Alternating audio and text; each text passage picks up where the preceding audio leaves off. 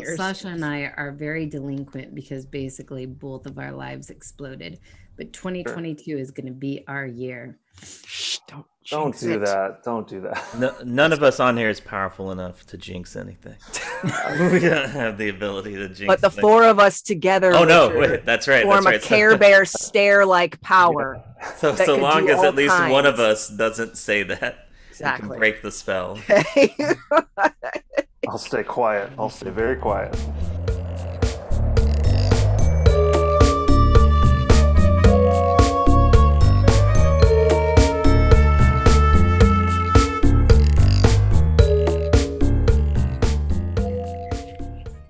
Feeling good, feeling pumped. No, just kidding.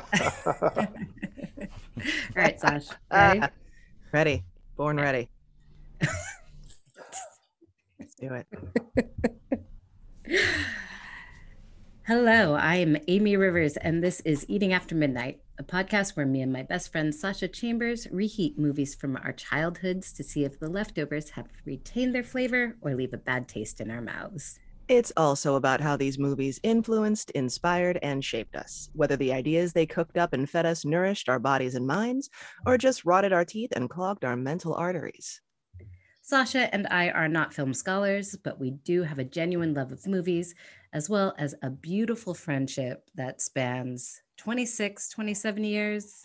I guess it's Who's almost counting? 27. Whatevs. Forever. Whatever. Forever, It's- friends. it's been a long time. and we're still not sick of each other. Merry Christmas!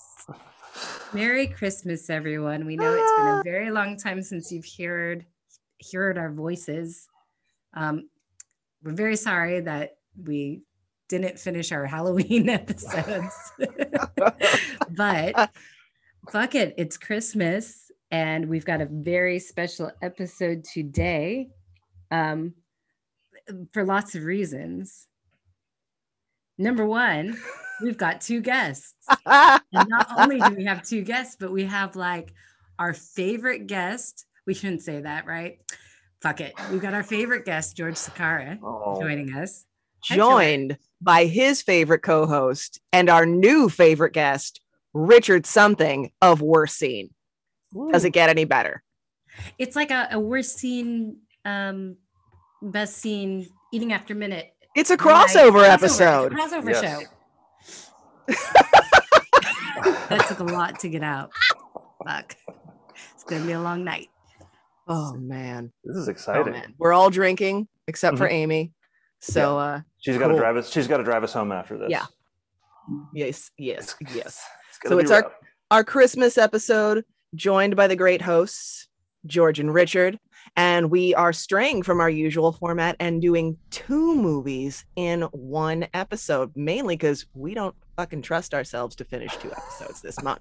So, with that said, George and Richard, the inimitable and the wonderful, would you like to share anything about what you guys have got going on before we get into the soup? Um, sure. Well, as you, oh, God, this is going well for me.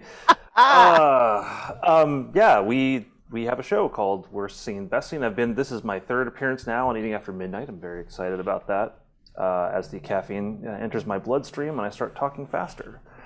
Um, yeah, we have Christmas stuff happening on our show too, and um, uh, I guess I can say that you guys are also going to be guests on our show, um, our very special Christmas spectacular episode. So keep an eye out for that. Um, that's it. Richard, you talk now. You did such a good job introducing it all. What else could I say? There's no other details I could put in there. Um, yeah, we have our podcast. You know, it's good to repeat things. Mhm. It helps people fall asleep when they're listening to a podcast. So um, you won't be falling asleep to this one, but later when you're No. listening to our podcast, you'll definitely fall asleep. So the worst scene, best scene, the podcast about movies, much like I had been calling it the podcast about movies, but now on Eating After Midnight, I'm like, that's another Wait, podcast about movies. What am I doing? I've been So- claiming it's the only Yes. podcast about movies. So Um, worst scene best scene, one of two podcasts about movies. I guess. yes, I got to start saying that now. every time. I mean, sometimes I say it's one of one of two or one of three because I Yeah. wasn't sure. I didn't want to be overly confident, and I have been listening to this podcast. I'm just not very. It just wasn't picking up on it. I don't think. I don't. I, that's Sure. the. I Sure. don't. I don't think that's. I wasn't getting it. Um, it was like about. I don't know. I'm. I've gone on too long now. I don't know. Anyway, you should. You should listen to this podcast.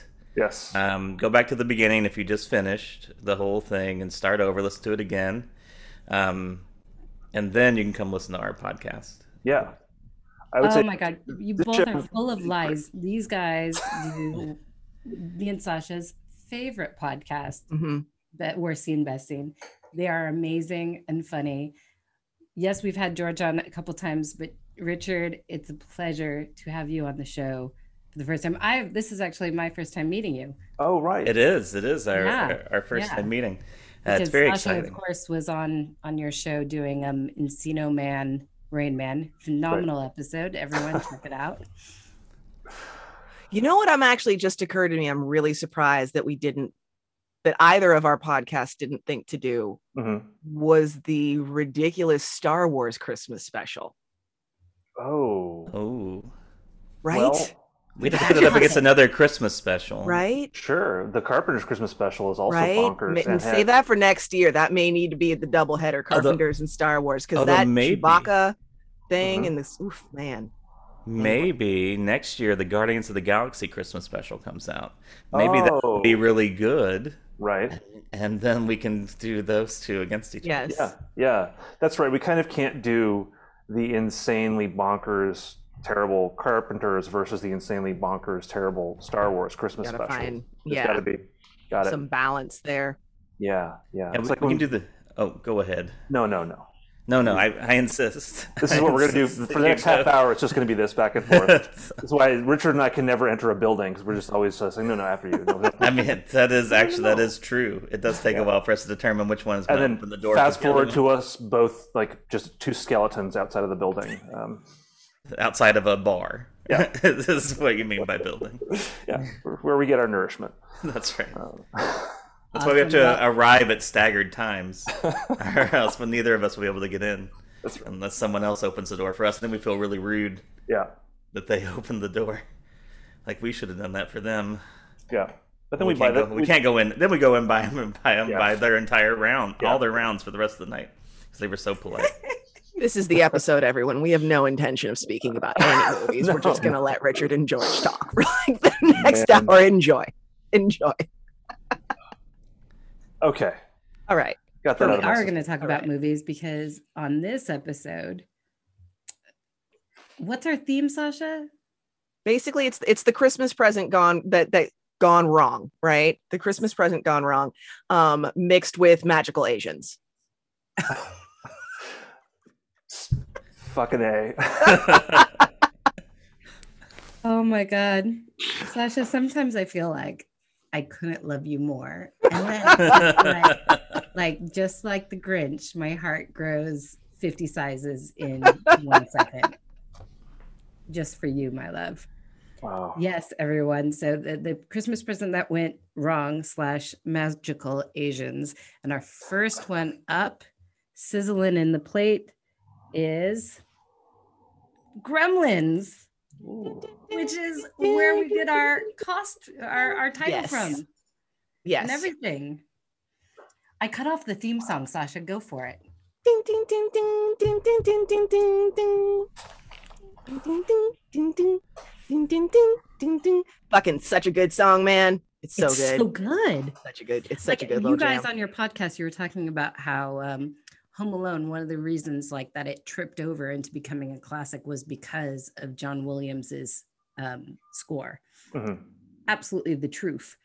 And this one like like maybe that's like a, you know one of the things like how to make a christmas film that you will watch again and again and it needs to have that soundtrack and gremlins definitely has it I can I can understand how people want to engage in some kind of debate about whether or not Die Hard is a Christmas movie. But who the fuck wants to debate whether or not Gremlins is in fact a Christmas movie? Right. That is a Christmas movie. Anyone who wants to be like, no, it's not, is, is an idiot. I agree. I just want to I just want to go up and agree. And also, I've been seeing this because there was such, of course, Die Hard is a Christmas movie discourse starting to happen that now there's all this pushback that it's not because it doesn't contain the themes of Christmas. The only theme of Christmas is that it happens in Yes. December. That is the theme. That's Christmas music playing and there are lights up. Yeah. And if that is in your movie, that is a Christmas movie. Now, if your movie encompasses like a whole year and Christmas is in there, that's not a Christmas movie. Yeah. But if, If- you, yeah, If a police enough, officer though- has a mental breakdown screaming, It's supposed to be Christmas. What's going on? It's a Christmas movie. Okay. Absolutely. like, No, see, in my opinion, any even if it if if Christmas happens in it, it gets to be a Christmas film. Yeah. Yeah. I Because, accept. I could. I also then- accept that too. I feel like what I said was wrong earlier, and I yeah, accept it. because because we had this debate when um, we watched Princess Bride, and when he gets the gift in the Princess Bride, that's it's 100% a fucking. Christmas movie. absolutely 100%. I didn't know that until we Yeah. did it on our show. Yeah. And and now I need to make sure that I watch it tomorrow. Yeah. That and Scrooge. Oh. That's what's gonna happen. Yeah, Scrooged. Gosh. Yeah. Scrooged. So George, I was gonna have this conversation with you. So just like Halloween, Mhm. and I get really obsessive over my Halloween films. Yeah. I do the same at Christmas. Yes. Get really into them and I watch them overall. And then and I was thinking, I was like, I'm gonna tell George that. And then I realized I kind of just geek out about all of that. Like if you want to talk sports movies, it's like, oh yeah, I Oh, like sure. a sports movie. And Yeah, then I- it's like war movies. Oh yeah. Let's watch Full Metal Jacket. Like so I can't really have a claim to like too Now- much. But yes, my Christmas movies are something that get me very excited. This year. has been something that I've been thinking about a lot, especially this last week. I think that there is something inherently similar between horror movies and Christmas movies. There's, uh, and we're going to talk about this a bit. We, we have a, a very special, uh, you know, secret episode coming up. Uh, but anyway, but I think that there's, um, there's, it's a lot of, you get put through the ringer. You know, you you you sometimes you cry, sometimes you're screaming. You know, there's there's horror, there's all the buildup, but there's a release at the end of it. That's why that Home Alone is, you know, one frame away from being a horror film. You know, it's uh, there's actually a French film um, called like Dial Code Santa Claus or something. There's a lot of different titles for it, and it's it came out before Home Alone. It's about a kid who's making all these traps to stop a serial killer. You know, it's, it's a French movie, so it's a little bit more, you know, adult for kids. Um, you know, the kid's ten. He's got three mistresses. He's a chain smoker. you know. drinking whiskey. I um I did really like though, Richard, the the observation that you made on that note that Kevin really is just one pen stroke away from being a serial killer himself in the way that he Mhm. delights in exacting pain Oh Yeah. yeah. on the on the criminals, on the thieves, and and how much he just he knows somehow how to inflict pain without causing murder so that he can continue to inflict pain. He's clearly who So- inspired Saw, whatever Mr. Saw, whatever that guy's name is. Oh, right. Uh, Saw Jameson. I don't know what his Yeah. name is, but Yeah. Saw, I think Saw was originally going to be called Home Alone Three. yeah, that's right. And then Right. they're like, "Oh, we're making a Home Alone three, and oh, we'll just call it Saw." Absolutely. That's the that'll be cool. But there's a release. Like at the end of a horror movie, you get that exhilaration, like, oh, I lived through this. And with the Christmas film, it's you know, you come through at the end and people are singing and all that shit, and you just want to drink hot cocoa and or you know, get So drunk. you or cry. sleep. You, cry, tears of It's- it's- joy absolutely. versus tears tears for fears. Yeah. Uh, That's right. That's that's other good. Oh my god. but it's it, it really it plays on the same emotional instincts i yeah so i think that i i am a bit obsessive about as i'm i'm looking at stacks of christmas movies that i've got laid out you know it's like all right remember to watch these before the end of the month so Yeah, there's only so many emotions to play on anyway. You've got happy, sad, laugh, cry, afraid. Yep. Those are the five emotions that I'm aware of. And so any movie that can play on two of those, that's a successful film. And that's what Christmas and Halloween movies do. Yep. Uh, or horror movies, as they're also known. And that's certainly what Gremlins delivers for Yeah. sure. Now, I know because we know that I'm like a big baby when it comes to anything that's scary. i, I, was saw very this. curious about this with Yeah. you. I saw this in the theaters as I when I was a kid with my mom, who for some reason thought it was a good idea to bring me this. And thank God for the cuteness of Gizmo, because if not for the cuteness of Gizmo, I would have been fucked up, traumatized forever and ever after seeing that because I found it terrifying. I did not like it and was only okay once Gizmo was back on the screen and I was certain that Gizmo was safe. But in rewatching it, I was like, this is such a solid horror comedy, which I've now discovered, of course, thanks to your podcast and encouraging me to watch Cabin in the Woods and American Werewolf in London. That uh, is a genre that I absolutely love. I I loved Gremlins from the start to the finish. Just the way it opens. I, why is the dad like a half drunk, flat foot gunslinger detective in Chinatown? Like, why? And then there's like that, the slow mo. All yeah. it's just like, it's so, there's so much crazy. There's so much crazy just just from the first few scenes she's like this is going to be the weirdest fucking christmas movie ever and i cannot wait yeah well um, on that on that note, my my first question. Um, so we're going to change up our format a little bit here, all y'all in podcast world, all the fans of Eating After Midnight. Uh, we're we're going to just kind of go through a couple different questions. We're going to talk to George and Richard about them, um, but we're not going to go play by play through the film. But I reckon we will probably touch on all your favorite moments for both these iconic films. And funnily enough, you guys have already hit two of my questions, so I'm going to have to just re ask them again. Um, so, George and Richard, whichever one of you wants to go first. Oh, so no. Our podcast is about, you know, when we saw it when. So, can you, um, either of you, both of you, remember when you saw Gremlins the first time and your your emotional feelings about it at that time? Uh, you want to go? Uh, George, you go first. Okay. We'll turns going first. You go first this time. Well, that's reasonable. Um, I really don't remember when I saw this. This is one that I, I really, really, really wanted to see as a kid, but I feel like it had gotten tagged as being really genuinely scary. I had the storybook, like that. Remember um, those? It wasn't the one where it's like a book on tape, you know, that you had as a kid, but it was it was a little storybook with photos. It was the photo book, and then a full size like comic book or like drawn storybook. I had toys from this. We had the Gremlins cereal or the the Mogwai cereal, um, but I can't remember actually going to see this in the theater. We probably rented it because it would have been a little easier and safer to you know hit pause or give us a break. If if I was to call my brother right now, he would he would let me know for sure because he's got a memory uh, about these types of things. But I guess I saw it later on on video, um, but yeah, this there was like a real myth about this, and um, we definitely, you know, oh, okay, this is I wanted to mention this. We had the little grow. Do you remember those little rubber things you put into water and they grow like 500 oh fuck i love those things absolutely. so much Absolutely. so i had i had a i had i had a, a grem and um and it grew to like this big slimy gross uh thing it was it was awesome. It was like the size of an infant. It was it What? was so it really grew. We like kept it in a bathtub for a week. It was oh my god. Yeah. Oh my god. yeah. So but yeah so i don't i mean i must have seen it in 84 85 but this was definitely one of those risky movies. So what about you richard? I've often thought of, I, I first saw it by renting it from a from a video store with my mom, probably a few years after it came out. But I've always had this memory that we went to see it and we saw the Ghoulies instead. But I don't think they were out at the same time. I think we went to see the Goonies and we saw the Ghoulies instead, which I think were at the theater at the same time.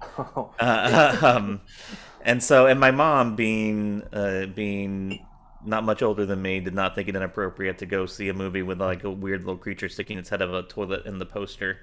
It's she's like, "That's for kids, probably." And so we saw we saw the Ghoulies instead of the Goonies, I think. But either way, the first time I saw Gremlins was renting it and watching it. I think with my I think my mom and I rented it, then watched it with my grandparents. And I just remember feeling a lot of joy watching it that's I don't think I was particularly scared, probably because I had a mother who would show me the Ghoulies uh, when I'm when I'm five. But the um, but yeah, that that's my memory. We rented it, we watched it. I thought it was really fun. And then I watched it a lot after that because I liked it so much. So I I think I'm on the same trip, except that I of course had two older brothers, uh, Aaron and Mark Rivers. Say their names, look them up. Um, and um, so I didn't get away with like we're not gonna watch this because it's scary at all. But funnily enough, like I don't remember it being a scary movie as a little kid. All I remember, to Sasha's point, is how cute Gizmo was. Hmm. And I just want to explain this. Like my like affection for Gizmo when I was little was overwhelming.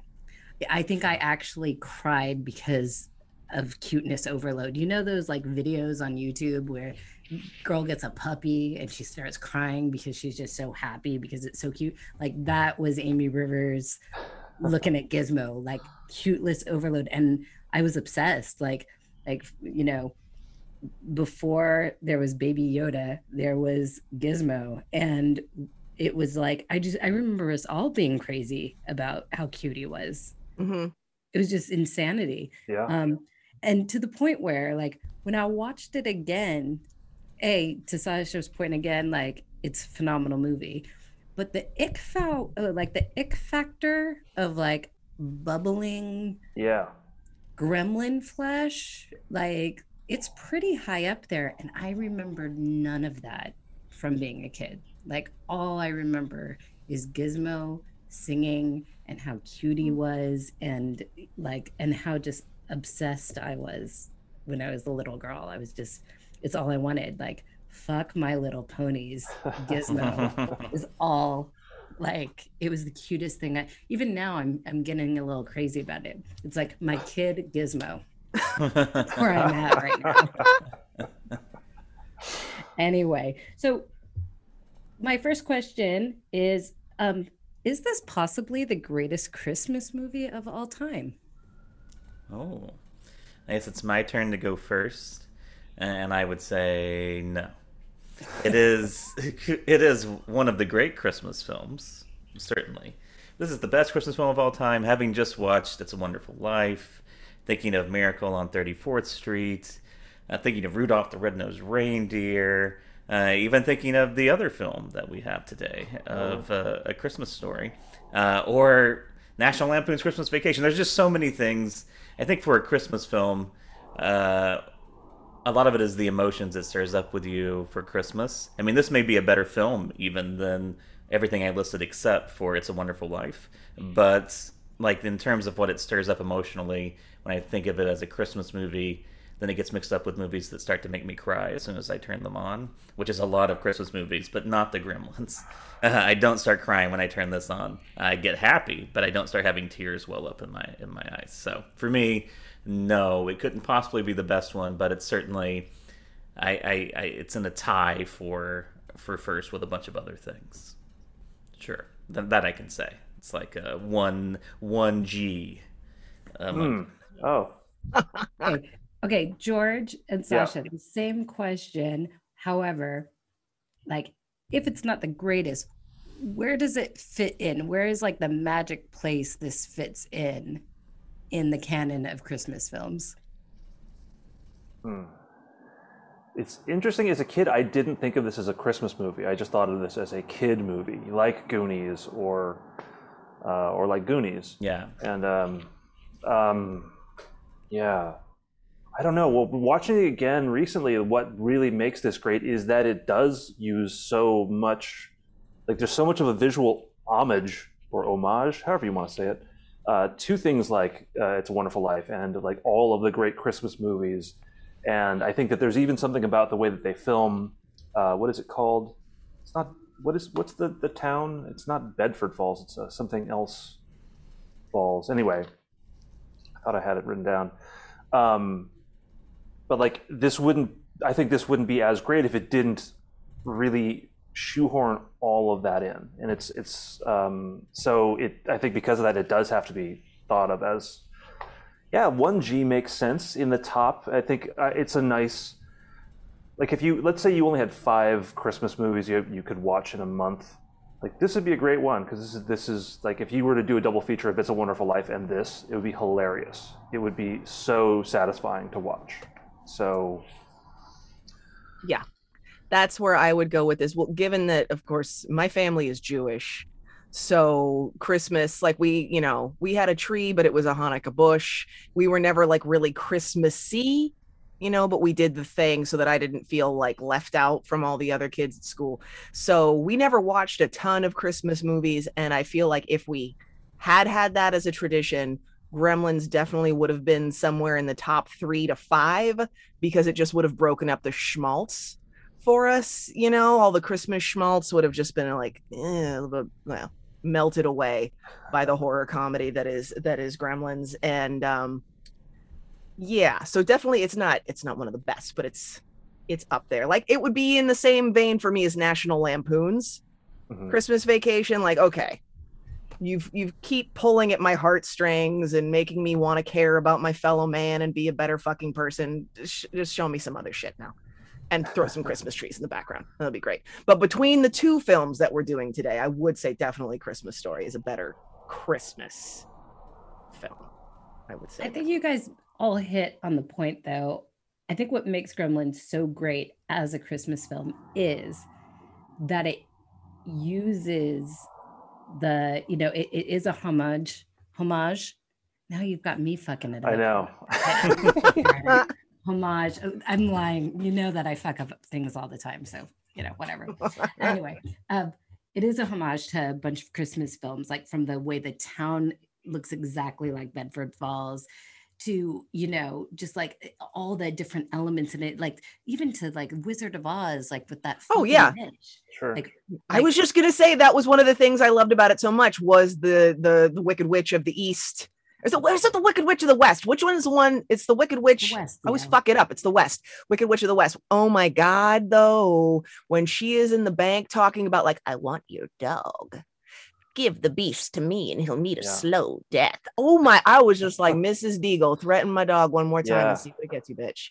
See what it It's gets you. I could not the animal the suggestion of animal abuse in this film is really the only thing that really fucking upset me consistently all the way through all the way through i did not like that like gizmo is this exotic pet just being kept in a basement somewhere for sale or not for sale i did not like i did not like when he gets splashed with the water and he's like laying on the desk belly down with the most horrifying gizmo faces ever he's in so much pain and Corey Feldman's like, oh, why is he making that noise? He's interrupting my comic book reading. And like they're just completely nonplussed by the fact that this adorable creature is in tons of pain. What about later on when he takes it to, you know, his his science fucking Oh, I was going there next. Oh, yeah. And and he's like, look what happens when I do this. Oh, I'm yeah. Oh, yeah. Oh, Yeah. yeah. Oh, yeah. My note at that point is I hope he tears your throat out, you fucking asshole. Like that is my note. I can't. It's so fucked up. Barney and the lights. Stop fucking with animals. It's not okay. It's not Oh, okay. Oh yeah, when Barney is up with the lights, that's so sad. That is really very fucked up. sad. It's really fucked up. That I made me really glad when Miss Deagle got launched in that fucking electric chair. I remember that part That was Uh-huh. really terrifying as a kid. I remember, Oh. even though I hated Mrs. Deagle, that for some reason that part was really scary to me. The thought that like an elderly person who was somewhat, you know, um, incapacitated, like she's unable to go up the stairs herself, and her like chair gets fucked and launches her. Like what was so scary and horrifying to me this time. Fucking hilarious. I think I rewound it and watched it twice. when that's, that was my favorite scene. I think when I was a kid. Um, but the thing that scared me when I was the, the thing that really I remember as a kid was the scene in the science class where there was just all the footage of hearts beating on the projector. Uh-huh. Like that that that really burned into my brain. And um, but yeah, I, I loved even as a kid I loved seeing that that uh, that old lady getting launched out of her window. It was Oh, terrific. man, did I Yeah. fucking howl. Otherwise, though, where I did not howl at all and was like legit horrified, and I don't know if this is because I live on the ground floor and this is like one of my Mhm. irrational fears like that weird seatbelt cutter that I have on my keychain in case I ever drive past an overpass over a backyard with a jacuzzi and my car goes in and I think I'm gonna drown in six six inches of water. um what happens to, oh fuck I'm I'm gonna fuck up his name now. The guy who was in good old good old WWII. Oh yeah, Mr. Is it Potterman? I think it is Futterman. I have it in here somewhere. It's- anyway, The great character actor Dick Miller. he's so great. He's so great. But when they drive the snow plow through the living room and him and his wife get crushed up against the wall, I was really I was like, this is horrifying. Yeah. This is legit scary. And and also too, like I said, plays into one of my like it's not so irrational fears. Actually, my neighbor's SUV is the only thing that stopped a car from driving into my living room a couple months ago, in fact. So that's fun. that's like a terrifying thing to me. Super terrifying thing. Yeah, that Me- is a that is a terrifying thing because you'll see that in San Francisco sometimes. Yep. Of of there's a bar down the street from me, Comstock, where a truck just drove into like into their wall. And Yes. they had to close for a bit because it was collapsing in. There are people walking down the street who just get hit by cars on the sidewalk, Yeah. uh, which is terrifying. That is I- yeah. terrifying. I actually lived in a haunted apartment that was haunted by a little girl who was died in that way. oh That's boy. terrifying. And this episode just took a sharp left. Yeah, it did. Oh, oh my god. Let's go back to the Christmas, man. Okay, so my next question is, um, what kind of animal wraps a living thing? Like when his father gives him a gift, he wraps Gizmo up. Like, what is this about? And I guess this leads backwards into our whole um, animal cruelty in this film. But that one was for you, Sasha. What kind of animal? I was horrified. Just horrified. I'm always horrified. in whole the thing by this. Or, yes. or commercials do it a lot too. Yeah, right. They wrap a pet. Like you don't wrap a pet. You tell the bitch to close her eyes, and then you bring the animal in. Yeah. I don't really understand. But anyway, but I mean everything's, you know, um cagey, really. He like, you know, basically steals the animal Yes. down and everything and in the first place. So I don't know why I was expecting better from him. Um, his inventions suck. We're talking about his father, of course. Of course. Now who country, country singer Hoyt Axton, by the way. Sorry. Oh, no, What's good. that? He's a country singer, Hoyt Axton, um, the the dad. But he was in a lot of things in the 80s, wasn't he? I mean, I recognize him and he's he would to be fair, he's fantastic in this. Like I love his character. He just has some questionable moments. Uh-huh. Uh-huh. but he's he's actually like a complete joy to watch the film. All right. What's the next question? Also, if I could add, the kind, the animal that wraps another animal is a snake. So think about that. There you go. wow. Oh my god, I love that. That's like that's like a joke you would get in your Christmas cracker. okay. So we talked about this before, but I'll ask again just in case anybody has anything else to say about it. But why does horror and Christmas go together so well?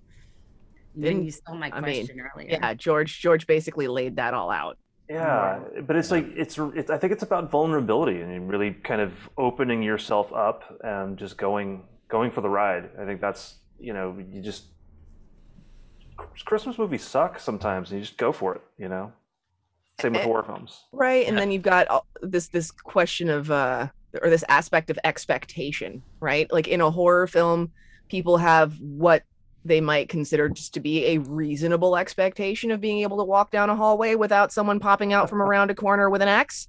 Um, and on Christmas, you have an expectation of everything being wonderful and great. And then all of that gets ripped out from underneath you when the guy with the axe shows up.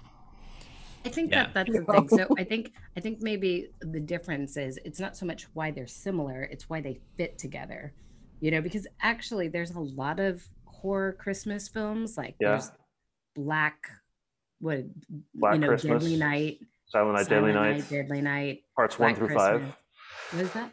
Parts one through five, Silent Night, Deadly Night. Um, Well, I Um, mean, just that idea of something that's supposed to be so pure and innocent and wonderful, and then things that are dark and disgusting and horrifying, right? Cr- Well- Cr- Well, Christmas of course, Carol the is a, moment Sorry. that happens in this film that I Chicken think and Jell-O. encapsulates it is Phoebe Cates' monologue about her father's death. Uh huh. That is the most terrifying thing in the in the Oh. movie. And it's also honestly oh god it's such a it's such a great monologue and as she's going through it and she's like so i lit the fireplace and it's all all the pieces are, are linking up in my brain and i can smell it before she says and that's when i saw and that's when i noticed the smell and i was like oh god i can smell it i can smell it and then all i could think was like her and her mom have been living for days with their dad's rotting corpse in the fucking chimney. This is the darkest shit ever. This is so fucked up, and I love it. I love it. Love it. But maybe that's the thing. Like maybe you have like the reason it fits is because when you have the extreme of Christmas that is like joy and goodwill towards men and hope, like all if that trips up at all, it becomes devastating. Like I mean, they even have a Right. conversation like um uh uh Billy and God, I'm gonna just call her Phoebe Cates because I forgot her name in this. Her name's Kate, I think. Right? Mhm. whatever. Sure. Point being, they have a conversation about like the high rate of suicides. Like, they Oh, yeah. Yeah, yeah. Yeah, she Like- shows up with the truth bombs because he's Billy. Billy is a problematic character, not problematic, obnoxious character for me because he's just such a fucking simpleton. And um, when he's like, "Why do you hate Christmas? Everybody's happy on Christmas." I just like almost every line that he says made me want to throw my shoe at the television. He's such a dingus. I think. I think my first note on him is: Is Billy completely stupid? Mhm. is he completely stupid and also why is his best friend like seven years younger than him you know Yeah. there's some there's some billy's a problem for a lot of like when when the the the new when he gets gizmo wet first of all and he's just like oh it's just, this this happened. It's like you're a fucking moron. And then he gives them the chicken and discovers the wires on the clock has been has have been chewed through. And he looks over and he's like what's going on here? Like the fuck you you have you have like five feral aliens in your bedroom? What do you fucking think is going on here dude? Come on. I just can't. He's so stupid it hurts. His Early- character hurts me Early on, Judge Reinhold calls him a putz. Mhm. Yes. And, and I wrote, question, is Billy a putz? Answer, yes. Yes, Yes. he is a putz. complete and utter putz complete and utter putz and i just i can't every single thing every single thing he does and says and i feel like he is the perfect product of an animal who would wrap another animal and Uh-huh. someone who could be so complacent to live a life where every task that they have to complete takes 18 times the amount of time it should take because they are so willing to indulge their spouse's egg cracking machine and disgusting mud making coffee maker and every single th- this woman is a saint this woman is a saint until she turns into Sigourney Weaver Uh-huh. Ah. like she's just like that like how, this is how you make someone who's just like i go along with everything and could intentionally pour water on an animal that clearly hated it and caused it tremendous pain fuck billy All right. So that leads to the next question. Why does mama have to go to the neighbors like to, you know, relax? Why is she taken out of the equation when she is a killer? Mhm. Like she is like Sarah Connor ready to beat down gremlins, but she's like shuffled off to the neighbors for her Hmm. nerves. Why does this happen? It's it's like in The Hobbit when Gandalf has to go on a little adventure because otherwise he's too powerful, uh, and they can get the hobbits through to. It's like there's no challenge at that point. So it's the same thing here. It would be so easy to defeat the gremlins if she didn't get shuffled off and distracted and go to the neighbors. Like then it would be like the movie's over. She just takes over and just kills them all. I mean that is a take to take them. That's a direction to take the movie in. Um, seriously but but yeah, that's why you have to remove her from the action. i somehow because i had not seen it in so long forgot completely forgot that he dumps goes in the pool and that 8 million more gremlins are immediately created because when clearly the realization on mom's face like this is not a drill. This is everything i've been fucking preparing for like washes over her and she's got two fucking knives going upstairs to fuck shit up.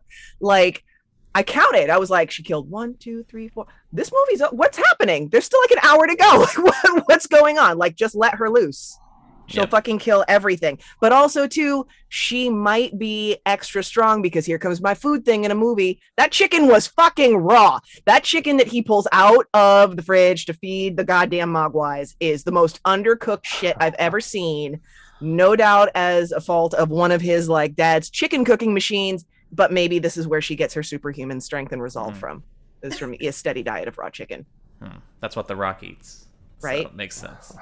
i read that Yeah, Yeah, it's that's the only thing he eats. That's the only thing he right. eats. It's raw chicken. Yeah. And uh, once a year, he'll uh, he'll take a bite of a cookie.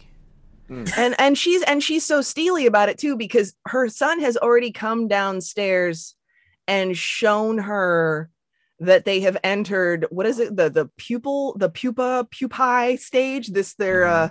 Their I don't these think they get it right in the movie. Like they say it wrong six times. I think they It's say like- all those things you just said. So pupa pupae stage they're like these disgusting slimy glowing smoking masses in her son's room and she's making gingerbread man like it's any other day ending in y she's just Yeah. baking away oh, he's a teen boy. Of course, there's gonna be a sticky mess around the room. oh lord Yes. jesus Sorry. Can we talk Cut about that out. gingerbread men though? Because Definitely staying in. Gold. They look insane. Like they do not look Christmassy at all. She's like, she doesn't even have any decorative like things to put them on. She's just right from the bottle. They got yellow hair. Yeah, Like they are some ugly ass gingerbread men. just like gingerbread businessmen. But what's crazy is when like the gremlin starts eating it, it just adds to the overall ick factor of this movie. You know, like Mhm. because if the gingermen were, were perfect, then it wouldn't be as gross. But they're just like these horrifying looking gingerbread men, and then they're being eaten and and just like the goo and the and it's awesome. Like it, it's like I love gory, bubbly things, and this movie's ick factor, like that I did not remember, and I took mountains of joy and like, like, um, the scariest part like that I liked was the pool actually, just like with the green and the smoke, like there was something brilliant about that. But also, when Spike dies, yo, yeah. Ike Stripe, different series. oh suck it. All right, All right.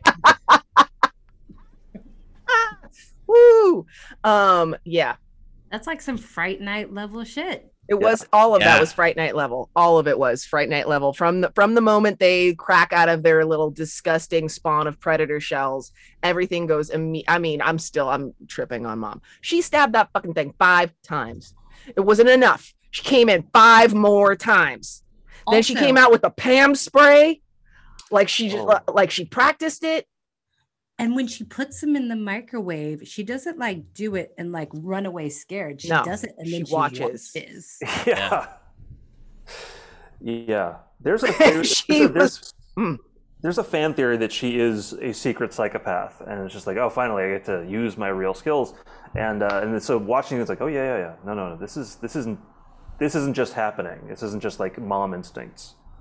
No. I mean, part of it, but yeah, No, there is there is some kind of parkour obstacle course in the basement of that house where mom has been bouncing off of walls with two knives to roll across her shoulder, pick up a can of Pam, spray some fucking spiders. She's she has been ready. She has been fucking ready for this. Did you watch this with subtitles? Anyone else? No, I forgot No. to. Oh man, because after after the gremlins, the million gremlins are spawned out of the pool and they come running up, you see them like coming over that little small hill. Stripe speaks to them in gremlin and his his battle cry I will use forever now is Custo Yap Yar. Custo Yap C U S T O Yap Yar. Custo Yap Yar. So that's that's your gift. Merry Christmas. Custo. Yap Yar. And go. I was really happy to have watched that with uh, with the subtitles. Yeah. I was also happy to see a main black character, even though he's a phenomenal idiot. Like the level of stupid of this man was so staggering to believe that he had any kind of job shaping young minds. Like, what the fuck, dude? What the fuck? You're torturing an animal, fucking doing I all the things. Turn the I have a lights on, Mr. Hanson. There's a fucking alien creature on the loose in your goddamn room. I actually have a question about the science teacher, right? Because so he's a science teacher in a high school, right? Hmm. Yeah. What kind of blood test is he taking? to what end? Like, what was he testing for? Whether it was red, like, like what is he doing? Right. Why, why, when, what school? What school has the capabilities for that? Because that's some serious shit. You need real equipment to be doing Yeah, and this is a small town high school. phlebotomy. This isn't, this Okay. isn't a, a major high school either. Like, Maybe it just was his hobby. Was to hobby phlebotomy. uh huh. Mhm, mhm. Yeah, but still, what is he testing? Like, Yeah. like Hmm. Yeah. that's cool, but are you testing for like? Cholesterol or But they've got oh, it's the elevated elevated cholesterol levels. Uh, we need to get them on Lipitor uh, immediately to ensure they live a long, healthy life. Oh. Oh days. Okay, let's see. Um, what last question? All right, my my last question, sort of two to last questions, second to last questions. Fuck, English is my first language. All right, bitches and hoes. Okay. Um, how good is the Gremlin 1980s montage at the end? The very long scene of puppetry where it's just it's just the gremlins running Yes. amok in the bar and Pure doing it's chaos. Incredible. fucking great. Oh like, incredible. It, it's like every element of that. Like, here's my two favorite moments of it. One, I love the like guy at the bar smoking a cigarette, you know, listening to blues music, and then a sock puppet comes up to him. I, I was I was really watching that. I was like, what the fuck am I looking at? that part especially just like what? They were just riffing and they were like this was a weird part. We'll keep this. Like did they write that? They couldn't have written that. You can't write that kind of shit. Yeah, that's an improv. and then the sock puppet enters the frame. Never. Certainly not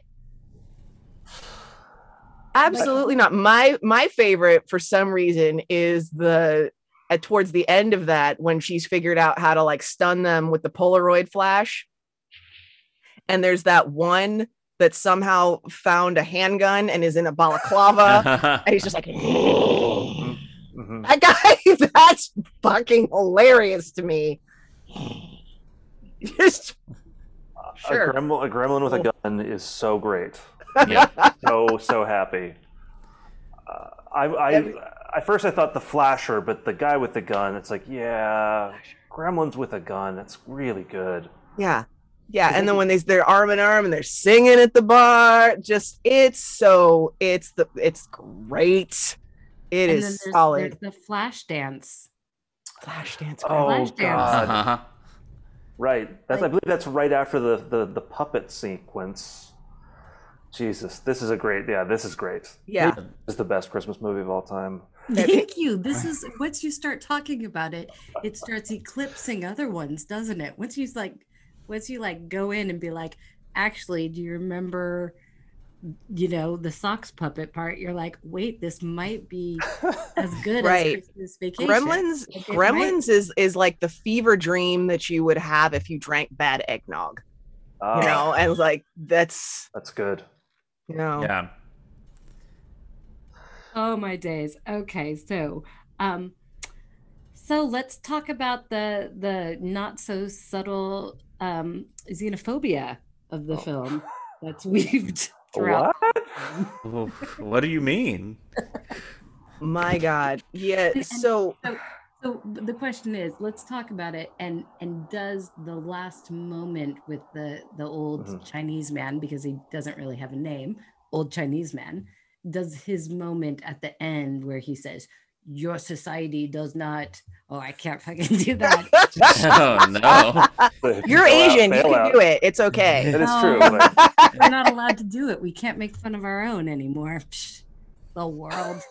Um, but yeah, like when he comes and at the end and says, "Does your you know your society doesn't isn't ready for anything, and you don't know how to treat anything well?" Like, does that make up for the fact that throughout the film, it's just seated in there?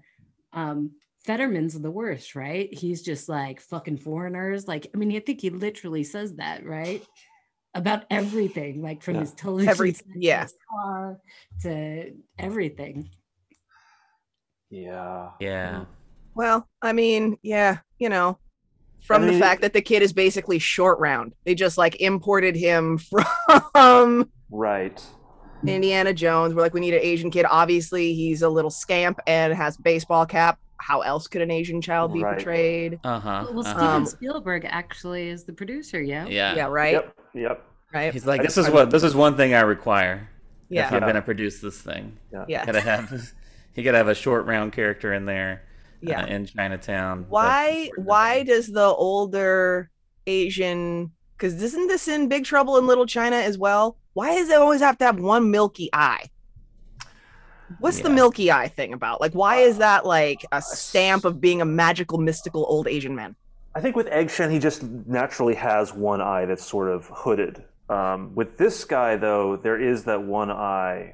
I don't know. but always one eye has to be fucked up right but I, and you know egg shen that, that they were like that's what makes him he's perfect Right. you know and i feel like every other film i've ever seen where there's like a magical old asian man he's got one eye one eye is messed up and it's a thing it's a fucking thing every every single time and although given how xenophobic our culture is today Uh-huh. Uh-huh. especially towards specifically the unfortunate chinese population being blamed for you know every fucking thing. That's what i kept i actually kept waiting for it. I was like at any moment they're gonna like call this like the fucking the china the china animal virus or some shit right? Like no that never gets said. So because that never gets said it didn't actually feel as xenophobic as it probably really is. Um but yeah between the two films that we're doing on this episode i was like oh shit look at this. Mm-hmm. Magical asians. Bing bang both of them what the fuck? Like why is this always a thing? Why do you have to say Why Why is it- bang like that? big Zach? bang. Why do you have to say big bang? Yeah, it's it's very much a thing, especially in the '80s, of the like magical visit to Chinatown, and Right. where you buy a plant that becomes a talking plant. Oh, hey, we Like, talked about where you or you by a, a, a this mysterious creature that was just living in the basement. Like the only thing that that saves it for me here is that the dad is going there looking to sell his product for sale at this store. Like that's the only like he he's looking for a present, but he's also like trying to find distributors for his his item. And he's like, this could be a good place to sell this. This and is- so that's the that's the only thing that in any way um, uh, like saves the scene because otherwise it's just another another example of we need something that seems mystical. I know an old Asian man in Chinatown. That Right. way we can they can sell this mystical item to somebody. Right. And uh, which is you know it's like if if in China they made movies that had white people in them, and every time you went down into a room and it was a leprechaun was there, and that was like that was what you did was you were like, this is. It's like, oh wow, okay, that's. I mean, one movie, that's all right, but you've done it in like eight, like in the past Yeah. two years, and it's the only movie that you have any white people in. That's interesting. yeah Uh, so it's uh, it's just a very, just such a very like bad trope. also it's it's it's curious i'm just does anyone have a theory here's my one question on gremlins does anyone have a theory on what mr fuck what's their what's their last name again mr peltzer what did Mr. Peltzer actually ever invent at any point in time that they even have a roof over their head? Because she stays at home and basically lives a life of frustration and futility. And their son works as a, as a bank teller in is just a bank in a teeny Mhm. tiny town. He's not like a he's not a day trader or anything. What did Mr. Peltzer at any point in time actually invent that they they have a home? Uh, Because no one's buying the bathroom buddy. they're probably living off of like one great design he had. What do you like think he, it like he- was? like the Edsel or something. Right? Yeah.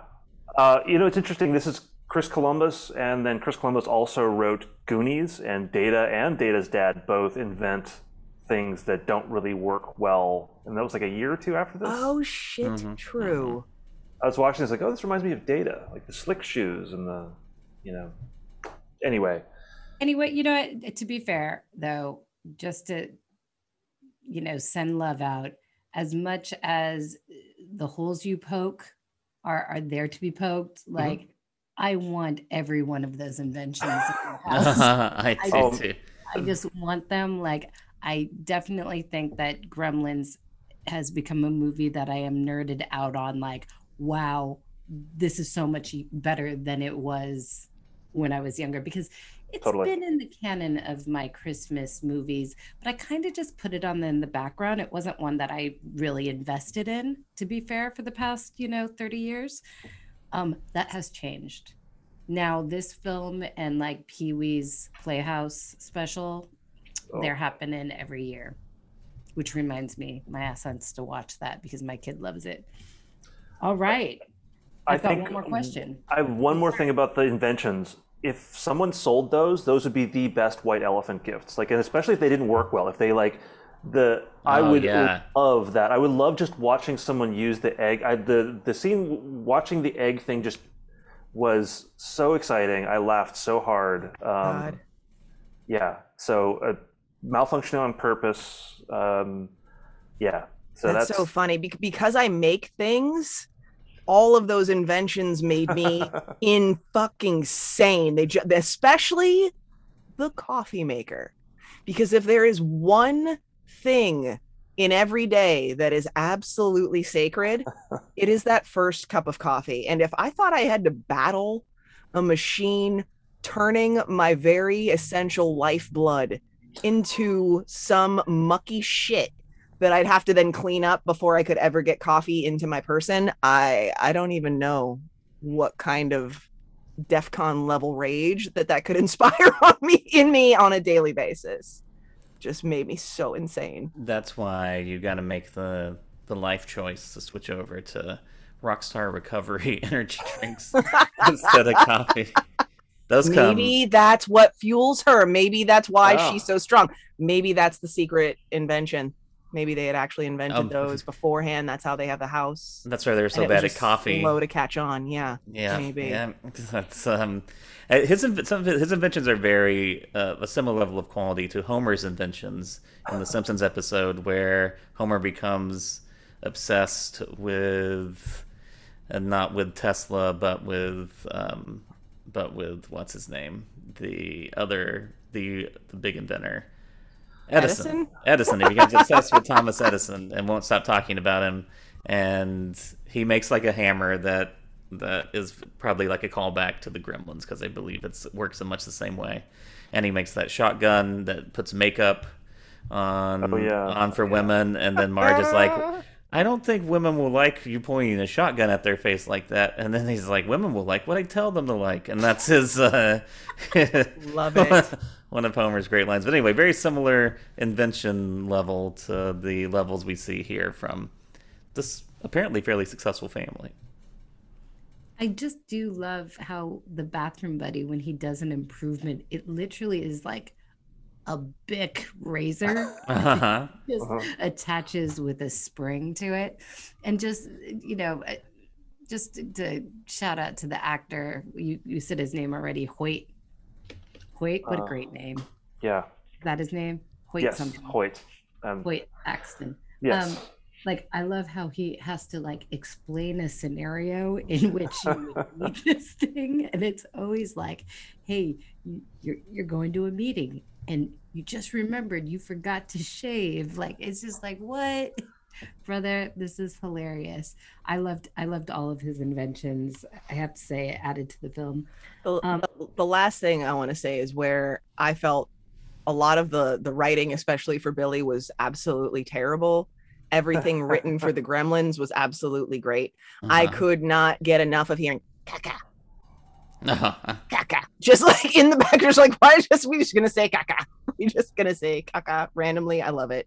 I love them. I also just love it, love it here a lot of yum yum. uh, yum yum. Yum, All of that was really great, and uh yeah, just like and like just Stripes absolute disdain for Gizmo, and I, I have to assume that's only because Gizmo is good and he is evil inherently, and and because otherwise it's like you hate your mom, Stripe. Like that just takes you to an extra level of shittiness. But yeah, when he sees Gizmo and he shows up in the car, he's like, ah, Gizmo, caca. I just, I just fell apart. So it was so fucking funny. Oh my days. All right, my, my last question was about the end where um okay, so Gizmo is being taken away by the Chinese man who has no name. And he No, isn't it Mr. Shen or Mr. Shin? Doesn't he have a name? maybe you Or am I just calling him Shen because of Egg Shen and Big Trouble because they are all just one character at this point, right? Just the mystical Asian Okay, man. okay. In, Yeah, I think I am. the- Fuck. in the credits on the IMDb, um, he's referred to as grandfather. Oh, right. Grandfather. We'll give him that grandfather. Um, so when grandfather comes and, and at the end and, and takes Gizmo away and gives his speech about how fucking white people suck, he he says, "Oh, Gizmo wants to say something," and then Billy says, "You can understand what he says." And my question is, like, Gizmo's like been talking this whole Yeah. time, like he speaks English, Right. like he says bright light, like he He- says okay. Words through the whole. He film. plays the fucking piano. Like that's when why he grabs the fucking frayed wires. What's going on here? Like you have an a ridiculously intelligent creature in your room and you can't possibly connect the dots that those things hustled you, bro. Come on. Hey, you can play the piano, but figure out how a clock works? Absolutely not. Oh God. Insane. I'd like to see Beethoven build a clock. Mm. Couldn't do it. Play the piano all day long. Can't build That's that's that's why Beethoven is you know not taught in schools anymore. That's right. that was a, yeah, that was another moment where I was like, oh my god, the like Billy, you're a fucking goon. Like he's sitting there trying to like, right? He's trying to like do the song on the piano, and he hits a bum note, and Gizmo corrects his bum note, and he's like, oh, and grabs a Santa hat and is like, you little genius, let me dress you up like the idiot creature you are. It's just like, fuck, man. It's a fucking genius alien critter I in mean, your room. You're just treating maybe the like a circus Billy- freak. I mean, it's a Santa hat. Maybe Billy sees Santa as the the like very pinnacle of humanity, and so he's he's declaring Gizmo a genius. Though based on his other actions, that's probably not correct. So. I'm just because I consider Santa the pinnacle of humanity. I Yeah, I want to the, uh, read it that way. Santa is the anti-Beethoven.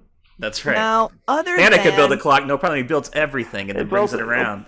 Like how many kids ask for a clock every year for Christmas? Like a million, at Most least a kids, million. most kids want a clock at least at some point in their life. Uh, I mean, other than like the the the lightly grilled xenopho- xenophobia, right, and the mystical Asians, there was no like f bombs. There were no r bombs.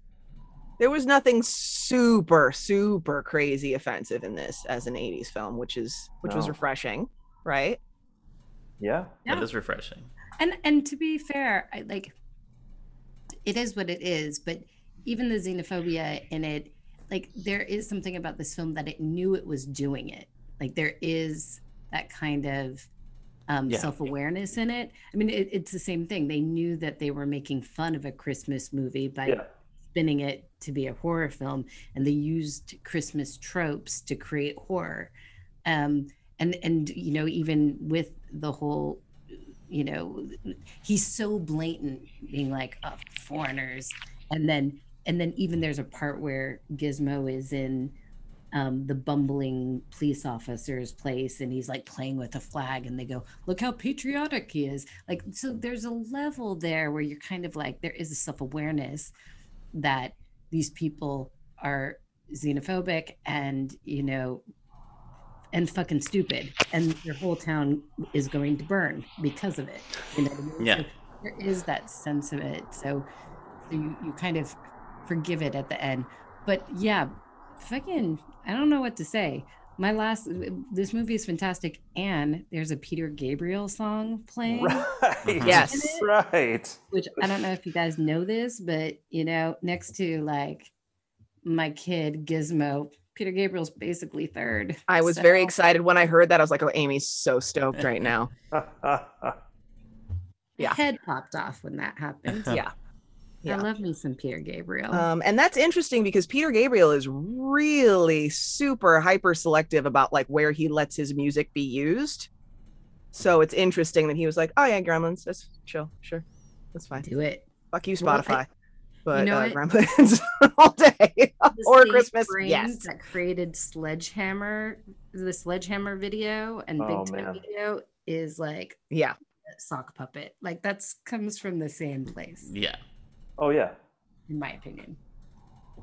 Sledgehammer, one of the greatest music videos of all time. Forever and ever, amen. Sell it, George. Sell it. Um, any other any other final thoughts then, you guys? My questions are complete. I, we've covered a lot of stuff. You know, I'll say that it's amazing how many iconic films Corey Feldman was in in the 1980s. You know, you forget that he's in Gremlins. Like, oh, Yeah. shit, right. And he's in like one of the best Friday the 13th movies. And it's just like all of these big deal movies that have lasted over the decades and decades. Um, so that's pretty incredible. Um, He just is shows the fuck up to Yeah. work. That's what he does. this is maybe my least favorite of his performances of that era, but um, you know, Yeah, he could have been. He could have been. His value above replacement child actor wasn't that high although when in this movie. when he gets bit and then goes off to go read the comics, like like Yeah. I'm not I'm not interested. That was really good. I thought that was really kind of realistic kid trying to save his pride acting, but not Mhm. really understanding what that means. Um, maybe I'm Oh, you're right. Actually, that whole when he first meets Gizmo and he's just and he's doing the thing where he's like, Oh, "Blink your eyes." Right. blink your eyes like this like that felt actually so genuine it actually almost felt like they caught him fucking with the puppet like just hanging out with the puppeteer like playing around and like Right. truly engaged and and really like um entertained and enthralled by this puppetry and how cool it was like it's it just felt it really did feel so genuine and childlike and, and wonderful i loved that part Yeah, Just left him dressed as the tree. yeah, That that's great. Awesome. Which is also that happens in Steven Spielberg's 1941, also a Christmas movie. Uh, there's a bunch of invading Japanese soldiers wearing Christmas tree costumes. What? Yeah, it's it's. I can't recommend the movie, but I own it. And starting to wonder if steven spielberg doesn't just have a wall of post-it notes that he moves around uh huh. you know, like get that Christmas tree one. Put that one over here. That's it. One-eyed Asian guy. That guy. Yeah, yeah. And maybe he just doesn't. You know, I don't remember a thing I've ever said in any of our podcasts. So maybe he doesn't remember what he put in his movies. He doesn't watch them again. He's like, did I use? He has his post-it note. He's like, did I use the Right. Christmas tree thing? I don't know. I don't think so. I'll that's put it the- in this one. That's just one of his least seen films, so no one else could have advised him. Like, I don't know, man. Yeah. Right. Whatever you say, put Steve. that? Yep. Uh, actually, the more we've talked about this movie, the more it has like grown in my um, in my heart. I, I really, I think I love Gremlins. I will say that I, I like Gremlins 2 better because it kind of doesn't dick around. It's like let's just get crazy and just keep it crazy, and let's just keep going, and you'll understand that this is satire. This is a parody of the things that we love, and um, it's You know, it's fantastic. been such a long time since I've seen a new batch, but really, I don't like it already if it's not just the mom coming to just. oh, right, yeah. Like, If I she think, yeah. doesn't get her own film, like I think it's time. You know, if you guys want to be the filmmakers that bring that to life, me and That's- uh, Sasha always do this. We give gifts. Yeah, I could see like a T two kind of thing where she's there are like some gremlins that got away and she's just it's just her alone in a jeep and Yeah. a bunch of butcher knives. Like a, a bandolero of Pam Yeah. spray cans Yeah. across her chest. And Yeah, is that what it's called? A bandolero Yeah. or bandolier? bandolier, What is bandolier, Bandolier. bandolier. Oh, sorry. Oh my days. Oh. Okay, so I am going to end this and we're going to end it differently, Sasha. We've just been talking about Gremlins 1984, directed by Joe Dante because we didn't do any of this in the beginning. Christopher Columbus wrote it. Stars Phoebe Cates, Zach Galligan, Hoyt Axton, and a bunch of other people. Cameos by Corey Feldman and Judge Reinhold. And um, yeah, thanks, guys. We're going to move on to the next one now, but we're going to take a five minute break so I can check if my kid's breathing. Yes, Cool. please, Perfect, because perfect. coffee. Ooh. Uh huh. Okay.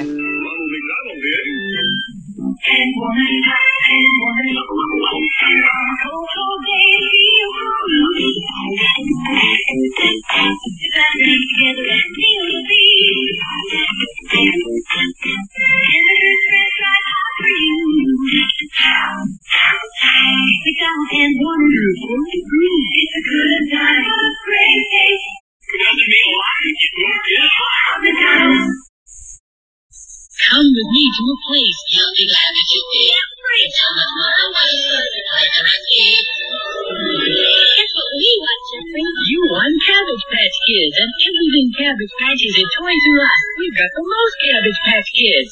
Cabbage Patch Kids World Travelers. Collect 'em all. The Show Pony and Kid. The whole world of Coleco's Cabbage Patch Kids at out of this world prices. Little Hershey's Kisses have big, big chocolate. Little have big, big chocolate. Little have big chocolate. You're gonna love. Kisses silver and green.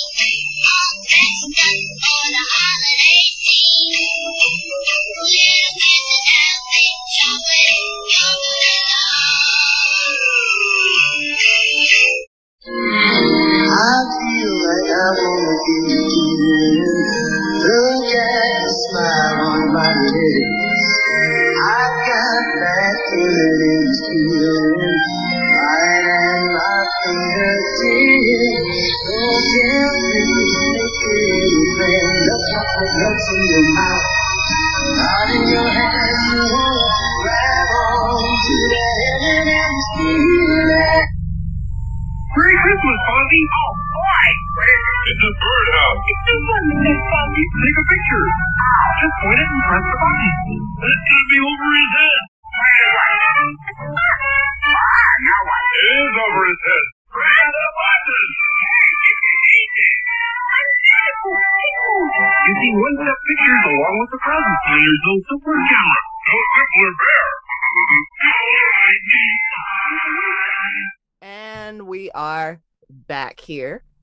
after midnight with our second part of our double header with George and Richard. And we are now going to talk about one of my and probably almost everyone's favorite Christmas movies, A Christmas Story. What year was this uh, put out, Amy? I, I'm putting you on the spot because I didn't do my work. So I'm just going to throw that at you. Assuming that you 1983. Thank you, dear. 1983. So 1983, A Christmas Story comes out. Most of us are five at this point, five or six by the time. this- Four. Four. Okay. Uh, four. Does FYI, anyone just in heads this up. room feel like they haven't seen this movie every year since it came out?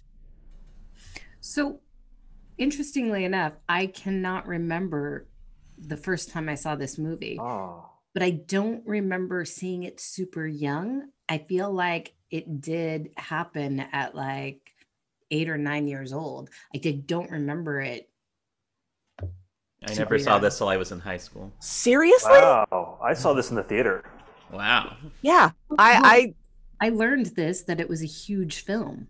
Like it was, I mean, you know, because the research of reading the IMDb page revealed to me that like this movie did so well that um they released it in something like um you know October November and they had thought it was played out by the time Christmas came but then they demanded to put it back into the theaters because people were so into it.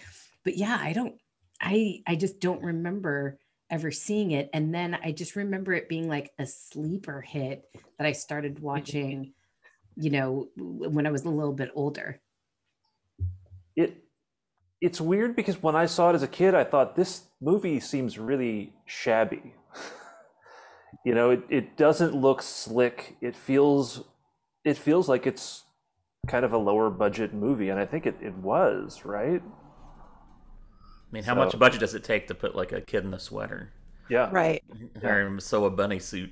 Right. You know what, though, I have to say, the sweaters are amazing. All these I mean- kids are stylish. Those are very Mhm. nice sweaters. Mhm. They all look really good. The No, I don't bullies, know boy. This was the Beatles get back of its time in terms of setting a Well, stylish. it's like it's it's it's like one long live action Norman Rockwell painting, isn't it? Right? Like they've just really gone there with the whole like idyllic Christmas, you know, American look. The whole thing with the what's the IMDb on it? Let's go ahead and do the IMDb hmm. before Oh we yeah, for this before we go any farther. We didn't do it for Gremlins, so we should at Yeah, least yeah. do it here. Fuck it. We're going to do it for this one. All right. In the 1940s, a young boy named Ralphie attempts to convince his parents, his teacher, and Santa that a Red Ryder BB gun really is the perfect Christmas gift. just gonna do the whole thing holding my Red Ryder. I'm gonna hold my Red Ryder BB gun for the whole rest of this episode. it's a real thing. I hope everyone can hear the rattle of BBs. Thank you. Yeah, Okay, I, I forgot so that it was I don't loaded. I don't feel like- remember. I feel like it's illegal to have in San Francisco or something. Is Have a it illegal BB to gun. have them now? Aaron had a Aaron being my older brother had a BB gun, and uh, he used to shoot like coke cans and things like that. But then, yeah, inevitably he got pissed off at one of his friends and shot him in the butt. Hmm. Did Whoa. happen. Yeah. Oh. Absolutely. I've only had this one for a few years. I'm I'm a middle-aged BB gun owner. Um, When before I I'm just was saying, Richard, be careful around him. I, I, I mean, before I was 10, I had three BB guns. I had a 22 gauge rifle, uh, and I had a BB pistol uh, as as well. I I was also a, a very calm, relaxed child, and You're also I- from the South, though. So, I, I was from the south, so it was very that was just there. Uh, When I was born, the hospital gave that to right, standard It's issue. like, Here's your baby and a BB a gun. welcome baby gift. and I never shot anything. I've never shot anything in my life other than cans and bottles. Um, my I had all these brothers that wanted to go hunting. I couldn't imagine wanting to hunt. One, why would I kill an animal? It's just there. We're not to eat it. And, and we don't need to eat it. I got a fucking can of Chef Boyardee over here, and the and it's boring as shit. just like the can, I can just start shooting it right now. I put the can there. I walk over here. Boom, boom, boom. Can is gone. Another can. Step back. Shoot that. Yeah, like if you want to go hunting, you gotta sit there quietly with my uncle, who I hate, and, and wait for an animal to go by. Fuck no. minding its own fucking business, and just, then just trying to relax, and then my fucking uncle's there, already annoying me, and now he's gonna kill this animal. Certainly annoying it. Um, so I don't. Yeah, never, never shot anything but, but, uh, but bottles. I think once I pointed a BB gun at a bird, Mhm. and then I felt bad. So that was my. That's the extent of my hunting experience. Like I hope I didn't scar it uh, by pointing this gun at it. Oh, you Yeah. so sweet. so I don't I don't know how well it would go over in today's America, a Christmas movie about a little boy who wants nothing more than a gun. Um, but for when it was released, this is definitely one of my favorite Christmas movies that I've ever seen. Will always be one of my favorite Christmas movies. I have my questions about this movie for everybody, but I will say the one thing that I rem- that I noticed about this film that I don't think I ever really quite clocked before is that um Ralphie is a real shitty friend. Like a Oh, yeah. really, really Yeah. Oh, shitty yeah. friend. Like in on the list of ride or die homies, Ralphie is never going to show up. Like Mhm. he at every opportunity that he has to ditch a friend and have them be stuck in shit, getting beaten up by a bully or fused to a fucking pole, he's gone. He is gone. He's such a dingus for if- that. Like If this just was like a if this was a war movie, he'd be like the coward who you know survives. You know, when the whole rest Yeah. of the squad gets mowed down. So Exactly. Okay. Exactly. And like the only really redeemable moment for him is when he does finally turn around to go and pick up his brother who has tumbled over into the snow and is so perfectly described as looking so he's so bundled he looks like a tick that's about to pop. He's like I can't put my arms down like that that that is like great, you know, but that's the only moment where it's like okay Ralphie like you're a decent you're a decent kid for that. But every time he leaves Flick to get beat the fuck up or stuck to a pole or sells him down the river by saying that it was him who gave him the magical F word. Like Ralphie, Mhm. you're not you're not you're you're a bitch ass punk, Ralphie. you're a bitch ass punk. And um you're gonna get yours one day. which was the But original so- title of this movie. but- yeah the other the other thing that i really noticed about this movie this time around because i'm older and so i'm going to notice these things and because now amy my my my best friend and favorite human is now a mom the mom in this is so great she is Oh, yeah. just so giving 100% good mom throughout this entire thing that i just like i can't I can't even take it. What is the what is the actress's name? Because again, I'm completely underprepared for this episode, and I don't ever do actors their their just Mel- desserts ever. uh, Melinda Dillon. She is amazing. All all of her tiny little, the, just all the little things. At some point, she just slumps into like the door frame to like to talk to them, and just the way she does it is it's so mom. Nothing. It's just it's so mom. When she takes the bar of soap and puts it in her own mouth to see how it tastes, because no mom lets her kid go through something that she won't go through. Hers. I just couldn't get enough of her. I could not get enough of her. Her performance. I thought she was just amazing. And I just say she's definitely mom goals. And this movie is an amazing Christmas movie. And what's so funny it's just so funny. Um, I think what where this movie eclipse eclipses and becomes like such an iconic Christmas movie is there are a few moments of sentimentality, like here and there, that are really beautiful. And one is with the mom, and it's when Ralphie beats up um, um, what is it, Fucus? Farkas. Steph Farkas? Farkas, yeah. Scut Farkas, and he's crying, and his mom just takes him and t- tell you know brings him home, and it's Mhm. just like it's a moment in this whole thing that my heart just was like. like that Christmas cry that you have of like, oh, it's just so much love. And then, of course, she doesn't tell his father. And that was, of course, a big thing in my family. You know, it's like if us kids did something wrong and my mom didn't tell my dad, the police officer, so we got away with it sort of and my our mother's protection of us from that like that was a big thing so maybe that's why it was like yeah mom so yeah definite mom goals and i Yeah. love that moment. Yeah. But if we were if we were playing the worst scene best scene game that would have been the moment in this movie for me. And that's crazy because there are so many other moments that are so iconic and so hilarious.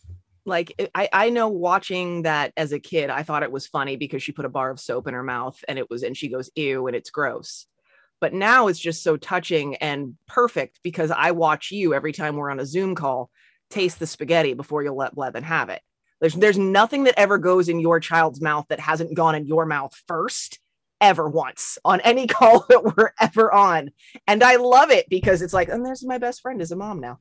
That's it you know? So that was just i don't know that just like really got me right in the fucking feels right in the fucking feels man. So this this movie is so so iconic and i don't doubt that every single one of us has seen this probably more times than you could probably count on one if not both of your hands what is because there are just so so many i like lines that will stick in your brain forever what is the line from this movie what is the one that like just is in there for all time forevermore What do you like? What do you mean? so like you know like one of the most like the most obvious one would well, be yeah, you, sh- you'll shoot you'll your shoot eye your out. eye out right Mhm. Is there another one not as obvious as you sh- you'll shoot your eye out that's mean- just like in, in there it's just deep in your limbic brain for all time now For me, and I think it even influenced the way that I talk to people, is it's a major award. And just the pride with, yes It's really good. with, with there's just that that definitely um, influenced my life, I guess. So that that sticks with me. Awesome Yeah, I, I, I, I think those are really. God, I don't know. I think I well. Oh, oh no, wait. No, now I remember when I was a kid. I love it. It, it was soap poisoning. That's great. I love that. Like, like the, the kid- yes like who hasn't laid a guilt trip on their parents? And um, that's like the ultimate. It's beautiful. It's wonderful. Yeah. Awesome awesome I would say um fragile. For Julie. That must I think like shit like that just like again, maybe that was one of the cornerstones of like what developed my funny bone. Cause that that's like right there. That's exactly the shit that makes me laugh. Like encapsulates the whole thing. But to be fair, there are so many good lines in this movie. And because um Richard and George, you you know this. Me and Sasha watch it on with subtitles. I watch it on subtitles because I'm not old as fuck. I'm the same age as you guys. But I feel very old, Mhm. you know. And and I and I cannot hear it. I cannot understand it. So I just and especially like I watch a lot of British TV, not because I'm cool, but because I Mhm. live in the UK. Like I can't understand what they're saying, so it's already on. The subtitles are already on. do they do do they do the subtitles in dialect in the uk i watched coronation street which is the longest running uh uk uh um soap opera right? It's like season 70 some shit or i'm like season 65 or something right now and it runs i think 365 days a year and i watch it with subtitles. And the thing that i love the most is that when they say something like cold outside in it it's apostrophe i n n i t. Oh, like it's a Charlie. all of it all of it. Everything is in dialect and it's fucking amazing. Um but yeah my my favorite line aside from fragile is and it's a really really weird one and i don't know why it lives deep in my brain meatloaf sweet loaf i Mm. double beat a loaf i hate meatloaf. That forever. That is forever in my brain. If i don't like something if i don't like food that is the first thing that comes to my brain. Is is randy's randy's rant about meatloaf. And randy is probably one of the weirder characters to me Oh yeah. in this film. Why he's like he's at least seven years old wearing a bib at dinner i'm not sure what's going on with randy he's a real trip I mean, is there are there any normal Randys? Mm, randy quaid kind of fucked that up for everyone See, there you that's it, go. it's done yeah. I mean, like maybe he didn't fuck it up. Maybe that's just a that's Randy it for just you. Right. That's a Randy. branded a randy I would say Done. outside of Macho Man Randy Savage is the only Oh normal shit! Randy. Yep, yep. So other than him, then no. But the scene where Randy is underneath the kitchen sink crying, I, I, I just rewatched it this morning, and I love that moment. I love how weird Randy is, um, and that's also like another Melinda Dillon MVP mom moment. yes Um, she's so great. She gets him milk. She's making sure that he's still, you know, getting nourishment, even though he's living under the sink now. Um, Well, I love that she leaves him there. yeah It's not like oh, get love- out the it's like, okay, see you later, and then she closes the door. Yes that's now might be my new favorite moment in the whole movie. Mom goals. Um, She's great. dude, Randy is amazing. And again, actually, I think Randy is my kind of favorite character in the whole thing. Like, anytime Randy is on the screen, in my opinion, he steals the moment. A, he's cute. He's so cute. Like, he's just like And Gizmo, Peter Gabriel, Randy. Like he's so cute. And um the one of the, you know, iconic scenes, of course, is when and and this actually happened to me this morning because it's very cold here in Wales, and um, I had to dress up my kid, so I had to put like leg things on him and his jeans and four shirts and a jacket and um, a vest, a hat. It, it just I, I'm I'm doing this for the point, like, and it was exactly that scene, and it was me picking him up, his going everywhere. So it's such a great part, and um, just one more line that's fantastic that I never knew, but now I know because of subtitles. It's when Farkas comes and attacks them, and Randy has fallen down again. And the line is, Randy lay there like a slug. It was his only defense. Yes. yeah. So I used to know I used to know Randy. Um, he was living in San Francisco. I was working in an art store, and I was working with his girlfriend at the time.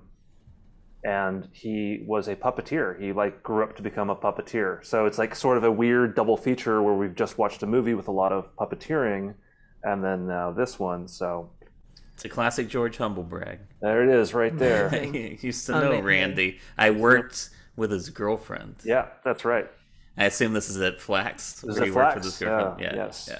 I have uh, one more super favorite, not one more, but another super favorite line that has stayed with me and that I have used often in moments of awkwardness when I don't know what else to say is I like Santa. That, fucking kid is kid. gold. I'm so glad you brought that up. that fucking character is so amazing. The awkwardness, the delicious, delicious awkwardness, and the uncomfortability of Ralphie just trying to don't talk to me, trying to get to Santa, just trying to so mm-hmm. stuffy and so ready for that. And that kid is so fucking weird and so great, and I love him. He is my uh, awkward spirit animal. I like Santa. Also, another Wizard. it's also another Wizard of Oz Christmas movie because there's also like the Wicked Yes. Witch in this, who Yes. right after that bugs Ralphie. What does he say? Like, uh, "Leave me alone. I'm thinking." Yeah. Straightens his Yeah. blazer. very very professional very very professional all right so with that of all the characters in a christmas story who do you most identify with what is who is the one where you're like yeah this is me in the christmas story You want to go, Richard? Sure. The dad. He's confidently stupid.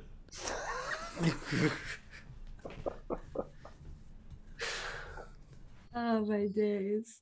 Good. Good answer. and stop. Hmm. Um. Yeah. I well, I would say the dad because is he's just grumpy all the time, and I have a feeling that every time he, he's not around the kids, he's drinking.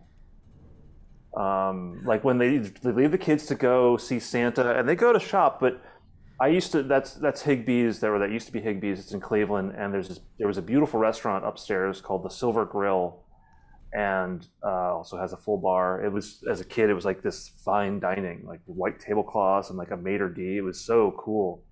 Very, I mean, like it was one of those places that hadn't changed since like 1930.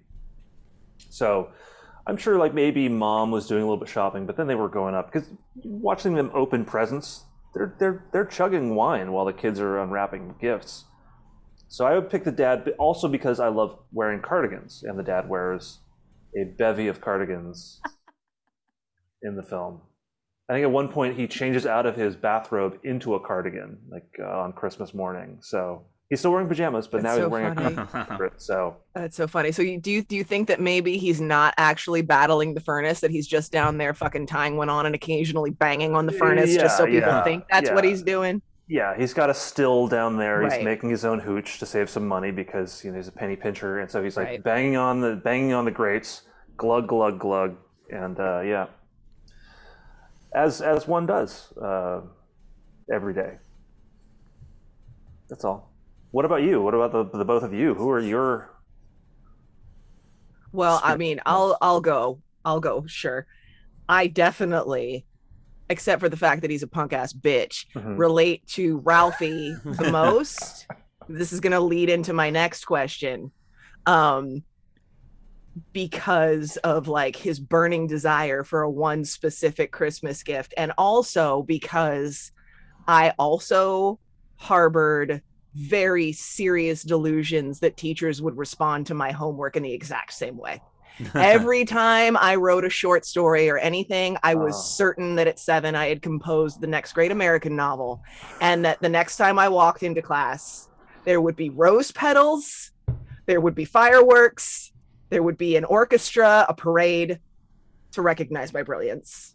Every time I would have the exact same kind of delusional fantasies that he had, and then they would be met by the same kind of delusional uh, you know, disappointments, disappointment fantasies as he had as a teacher turning into a witch and all of that going on. Very much the exact same vibe for me. Amy. Oh, my so uh, mine's so obvious. Before, you know, September 2019, it would have been Randy because I was just a weird kid. you know, I was just the same. I was weird and I cried a lot and all that stuff. And then of course after after that date, I've now shifted into the mom position. And and I just like again super moments with her just the way she like looks at them when they're opening their presents like that's all i want to do for christmas like done all this shit in my house if you guys see what this looks like right now i will send you pictures my house has gone overload and it's just so i can like create a sense of wonder for him It is You know what true. I on a on a Zoom call or a, on a message or call with Amy, a video chat. I I did think that I was going to maybe be triggered into some kind of epileptic seizure from the flashing lights off on the side. I was like, "Fuck is going on? My brain can't take it." Let me put it this way people i even have a christmas themed shower curtain yes does. I saw that the other day. She Nice. does. It's true. nice. That's I, I went for it. And it's just so, you know, he can have an idyllic moment. And and she's just so awesome. We've we've spoken at length. So yeah. But I was a really weird kid. Um and I I definitely would cry when my brother in fear that my brothers were gonna get in trouble. Like so wow. yeah, very much, very much a, a Randy weirdo. And what was wrong with me? I don't know. Just being the youngest, maybe. Mhm. You know, maybe that's his issue. Um, so my next question, dovetailing off of that one, is Is there a Christmas present, a Christmas thing, an, a, a thing you wanted that drove you to the same degree of madness that the Red Ryder rifle drove Ralphie? And did you get it? And if you didn't, what was it? Or is it for that matter? Gee, I think it's my turn to go first, right, Richard? Right, George. Uh, I I'm sure there were some thing there was okay, there was one year my mom got us this, this big playset. I can't even remember what it was like com- some kind of big action figure playset. It was like 1985, 86 and it was this epic thing. And I am not someone who likes to snoop. I like to wait until Christmas to open a present. I don't care. You know, I, I'm I'm I enjoy surprises. Um, but for some reason, we went snooping and we found this thing, and my mom found out that we found it and took it back. Whoa. She took it back. She took it back to the store. And we- everyone out there in podcast land, if you could have seen the look of I spit water, if everyone could have seen the look on our faces right there. Yeah, yeah, and and I know that I'm sure she felt bad about it. Um, but we were both we felt horrible, and we uh, you know, we cried and all that, and um, it was a it was I I think I've I've never been curious about anything again in my life since then.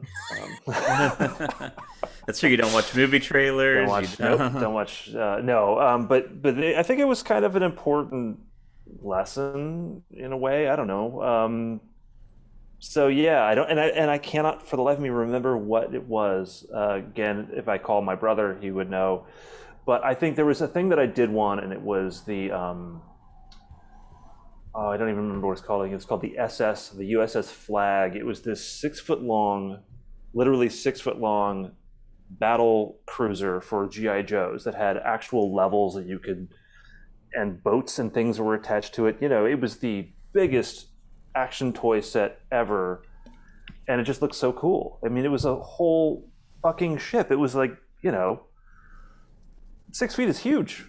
You know, that that would it, so. Uh, but I, we, I didn't even know anyone who had that. It was just such a insanely um, big gift. Um, yeah, I'm, I'm, I know. Like as I'm saying this, like, oh yeah, I kind of wanted that, but I didn't really want it. There's other things, but yeah, I'll stick with that. The USS Flagg from GI Joe.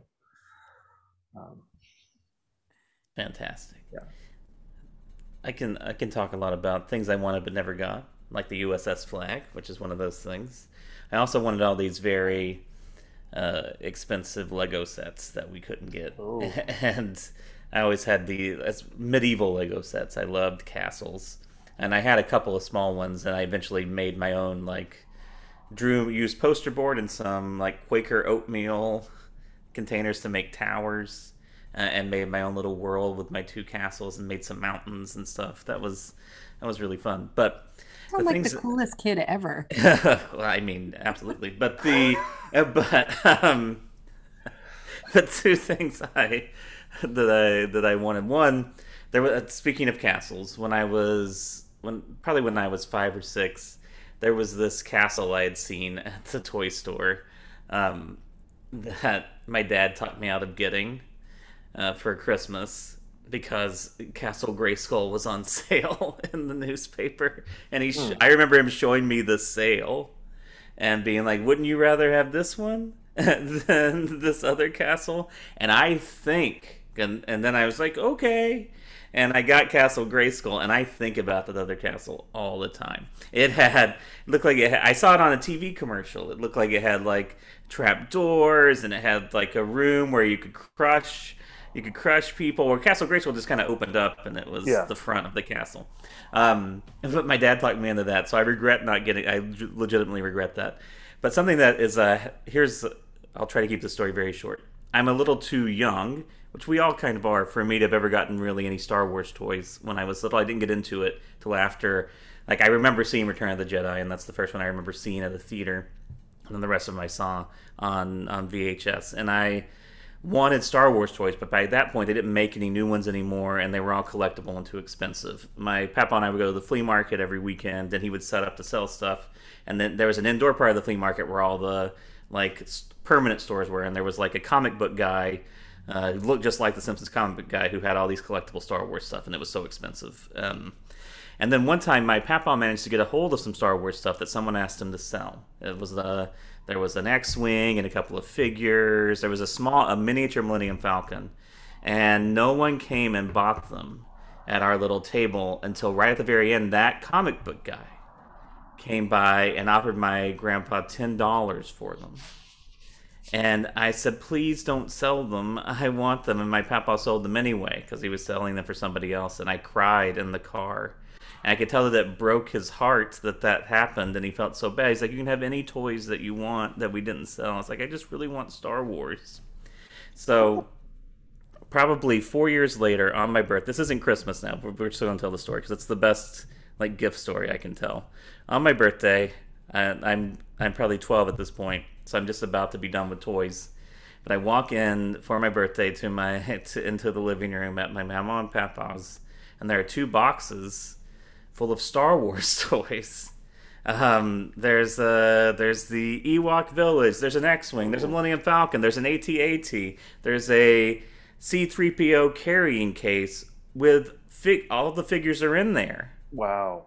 and he went to he went to somebody's yard sale and they were and the they were selling GI Joes and he had been asking forever and he asked do you have any Star Wars and this woman said my son has he doesn't really want to sell them and then he's like well I'll buy them from you and then she's like how much? He's like I'll give you fifty dollars. And then she made her son go get all of his Star Wars, and he was probably 15 or 16, and bring them down and sold them to my papa for $50. And I got those Star Wars toys, and it is probably the biggest surprise in terms of like a toy or something that I, ju- I had wanted it forever. I had wanted all I had was an Obi Wan Kenobi figure. it was the only Star Wars figure I had. I had wanted Star Wars toys forever, and then there they it was this collection. It was a literal collection of Star Wars toys that suddenly I had, and it was one of the most like um, remarkable moments. And it also it was my papa saw me cry that I didn't get these Star Wars toys that the comic book guy bought for nothing and probably sold for 10 times or 20 times as much and he remembered that and never and continually tried to find me Star Wars toys cheaply until he found them and bought them. So anyway, that that is my that is my story of the gift I wanted forever and finally got even though it was on my birthday and not on Christmas. That is, you've told that story. I don't remember on which episode of Worst Scene, Best Scene. And it was my, I loved that story so much. And I'm so glad that you told it on our show. So sweet. It's When I'm such sorry to sweet repeat a story. No, it's so sweet. It's so sweet. All I have to say is all the nerd boys who are fans of this podcast, aka my brother, I just can see him right now, just with a couple tears in his eye, missing over that story. Yeah, that's very, very sweet. Well, there you go. Amy, what what is Oh, what is the mine's so gift? easy. Mine's so easy and short. I, and and it's gonna fucking date me. I just wanted an easy bake oven. Never got that. How, shit. wait, how do we have the same one? How do we wait? How have we never had this conversation? You know we have it. You and me, we have the same brain. Wow. It happens all the time. So No, this is really fucking terrifying actually. How have we never had this conversation? This is this is one of like the deepest wounds that I carry as an adult woman. Yeah, I- I didn't get one either. I asked for this fucking thing every fucking year. Every fucking year I asked for nothing. Nothing other than the easy bake oven. All I wanted was the little pink plastic box where you could cook a cake with a light bulb. And that's all I want was the tiny little boxes of mix. I thought it was so precious and so cute, and all I wanted to do was bake in my bedroom, which in retrospect is tremendously dangerous. But I wanted one so badly. And I think every single year, my mother's just dismissed it somehow as like a, a passing fancy when it had been brought up aside from a tattoo every single year from this from the age of five i was like all i want is a tattoo and an easy bake oven. And i got neither every year and never got that oven. And i'm still fucking bitter about it. I have looked for them on ebay and considered getting one but they're like mad expensive and you can't get the fucking mixes anymore even. And that translated to in the middle of the pandemic not realizing that i had done this i bought a countertop French door Oster oven and proceeded to start baking some of the dankest sourdough bread in a countertop oven. Like, while everyone is like, because I didn't have a functioning, working real oven in my kitchen, I was like, I'm going to get this miniature oven and I'm going to make flights of fancy in this thing and it's going to be amazing. And then somewhere in the middle of the pandemic, because all I was doing was hanging out in my house and occasionally having a, a therapy appointment, I was like, oh my God, it's all come back on itself. And I'm just like reliving my childhood wounds while I'm locked inside this fucking apartment for a year straight. And that's that's it. That's how have you and I never shared this before? I don't I understand. No idea. That's a real trip because it's all I wanted. I wonder if it was just, it was either one or two things. It was either too dangerous because it really was like, Mm. you know, a light bulb that you, you could very easily stick Right. your hand in and burn yourself on the light bulb. So Burn the fucking house down. Yeah. you know, like- you could have- you could have necessarily burned down the house with a light bulb, but you could have definitely um, burned your hand. So I don't know if it was that. I highly doubt it was that because, you know, our 80s moms, or at least my 80s mom, wasn't super worried about me hurting myself. Um, Well, that's because you were the youngest of three. I Yeah. if if I could have been encased in a bubble, I would have been. oh, no, no. My Yeah. mom was like, don't talk to me, Amy. Here, play with these knives. Um, then- or it must have been super expensive so i don't know what it was but yeah i really wanted it uh, my my very good friend khadija who lived up the road from me interesting story she was jehovah's witness so she didn't have christmas but her father would just kind of buy her presents on like the 19th of december just because. And um, she had a easy bake oven. It was fucking disgusting. Like there's no reason I've wanted it because I remember we made one of the fucking cupcakes and it was gross and it was wrong and everything, but I still really wanted it, never got it. So I'm not Yeah. sure what what was the preventative like what prevented my parents from doing it. I remember at somewhere around the age of 12 or 13 going I was with my mom and one of my cousins and I was getting my hair did and it was right before Christmas or my birthday.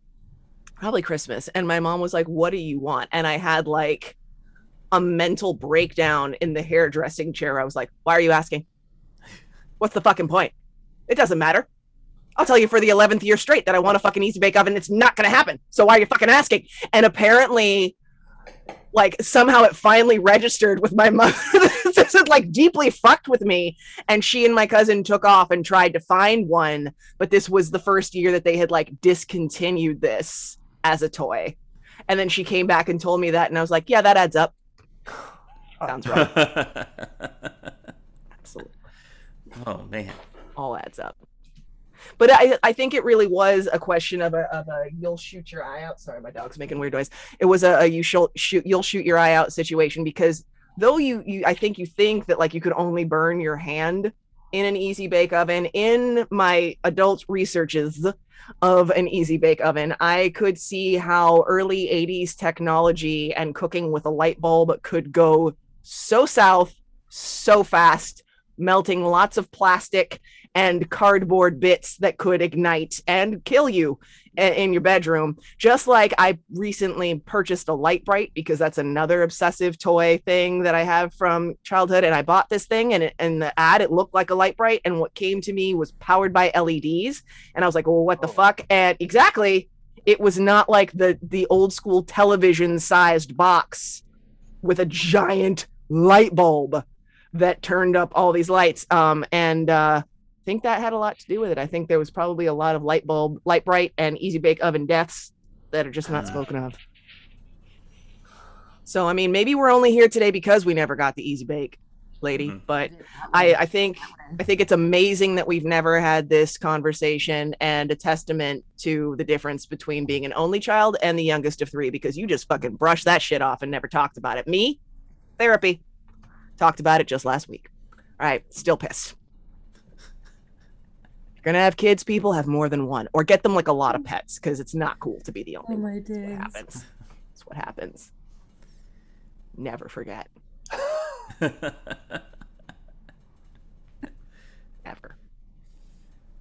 My mom's gonna listen to this episode probably and cry. Well, well, it- like, Don't, Don't. take it too don't, seriously. Susie, don't Come cry. like, Oh, you know what? I I, uh, I also wanted a uh, cabbage patch for a long time, and uh, my parents, my my poor mother couldn't afford it. My so they got me a preemie, which was like a smaller version of it. And um, was it really called a loved it. preemie? That's they were, so- they were. It was really so tasteless. weird. It So like- weird.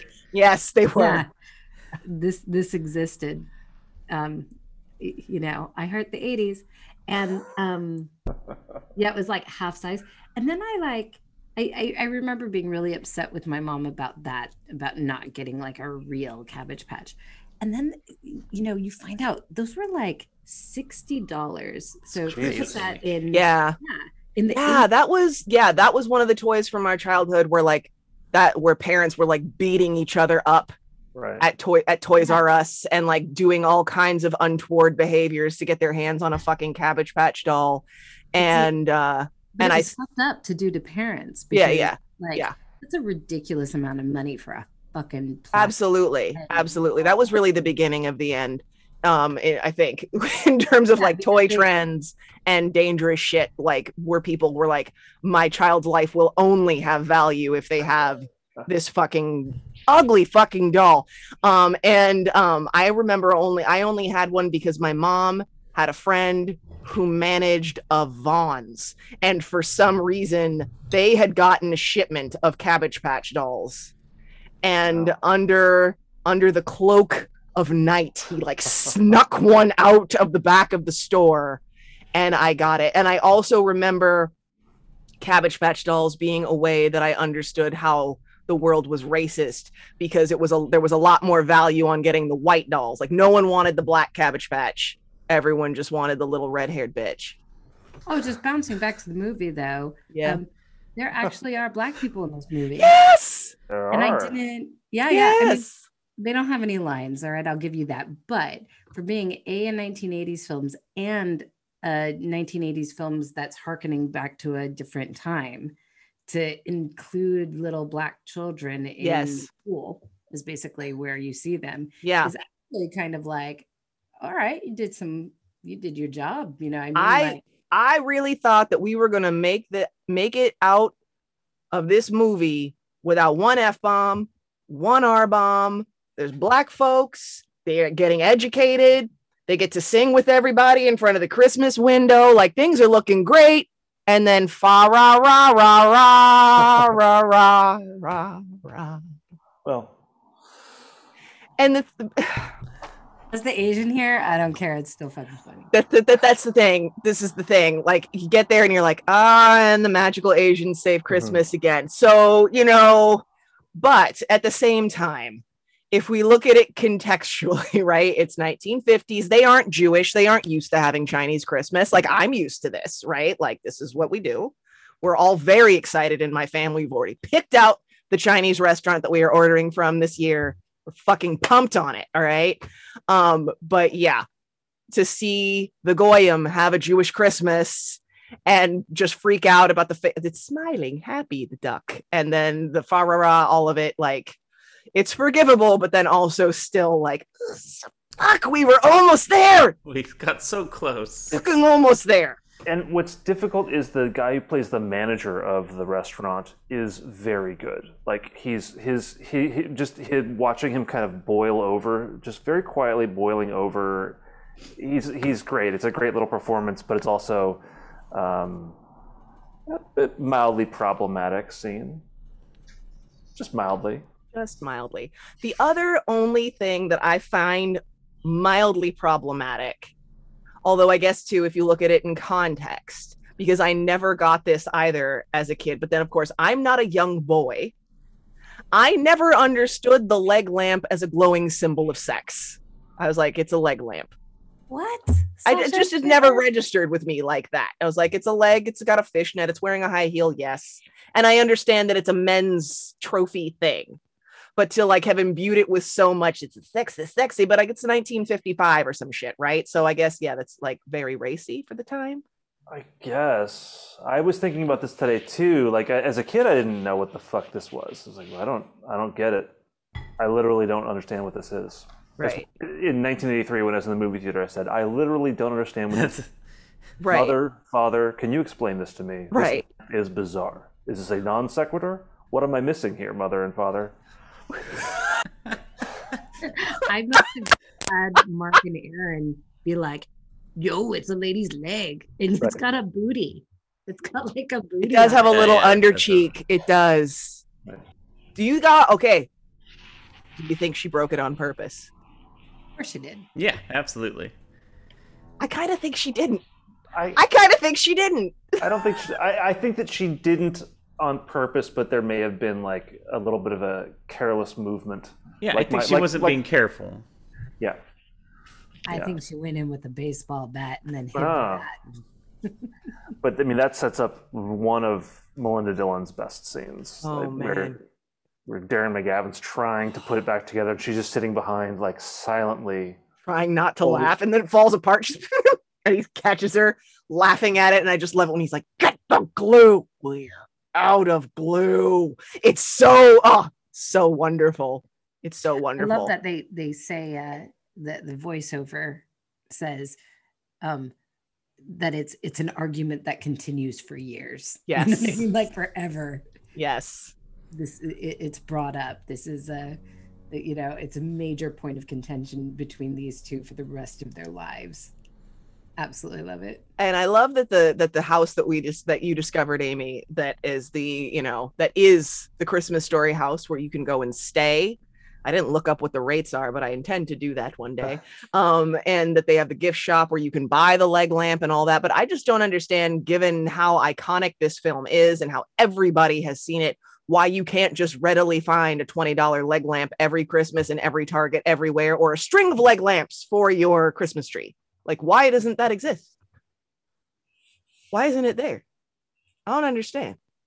Why aren't there leg lamp like to do a flashlights? whole- Why, like anything that could light up as a why isn't it a leg lamp? Why, Why, aren't isn't- why isn't there just a huge leg that you can replace your Christmas tree with? Absolutely. God damn it, hook- Richard. hook- you just hook ornaments into the fishnet. That's yes, fucking A. It just gets better and better. Right. I'm gonna mail that idea to myself. Or, or as we were discussing, uh, George, it's a you know a, like a Christmas Advent game where you break the Right. lamp and then put it back together So, as yeah. your game. That Yeah. and then then you Mhm. have your you get your glued together Christmas leg lamp tree by the It's a 24th. 3D puzzle. Yeah. Yes. Why do we have to think of everything? Well, this this might be the this might be the one where we all make a million dollars. This is it. This is the Care Bear stare I was talking about. you Gonna, guys. gonna these get so much money. together. Money. Get ready to retire, everybody. make this and then we're like getting we, we get it out we get it in our first stores and we just stand stand by waiting for our check to retire and instead it's a lawsuit from Yep, yep. the makers of a christmas story Right? Like, and thank you. We're gonna go ahead and take that idea because this It's is our property idea. to begin with. but uh not for you Yeah. So um I think that um I think that brings me to the end of my my questions about about this film. I don't I don't have any other uh burning questions about this film. I've hit on the only two things that I could find about it, uh, the only two things I could find that were even remotely problematic. Although I really I can't I can't place who um Grover looks like this little thug, this Oh, tiny yeah. little thug, but he reminds me of some other character in some other film that I can't hmm. place, and I just love his whole look. He just look like a little fucking teamster. And I the plane, the plane. He looks like him. I, I adore I adore Scut Farkas and his little Toady Grover. I think that they're amazing, and I also love that like at this time, if we just juxtapose the terror that children have to face today from bullies on the internet, that the way that they can terrorize these other children is just by standing in front of them and going rah. it's just so so precious. That's all it's it so takes. wholesome. And I love that it looks that they filmed it during winter. It's cold. You can see everyone's breath, and it's like that's what that area looks like in Cleveland when it's snowy. It's wonderful. It's unless you're driving, and then it's uh, hell on earth because you're just sliding all over ice. And And if, if no one's gonna just, we have to kind of just touch on the Santa Claus scene with the evil fucking elves.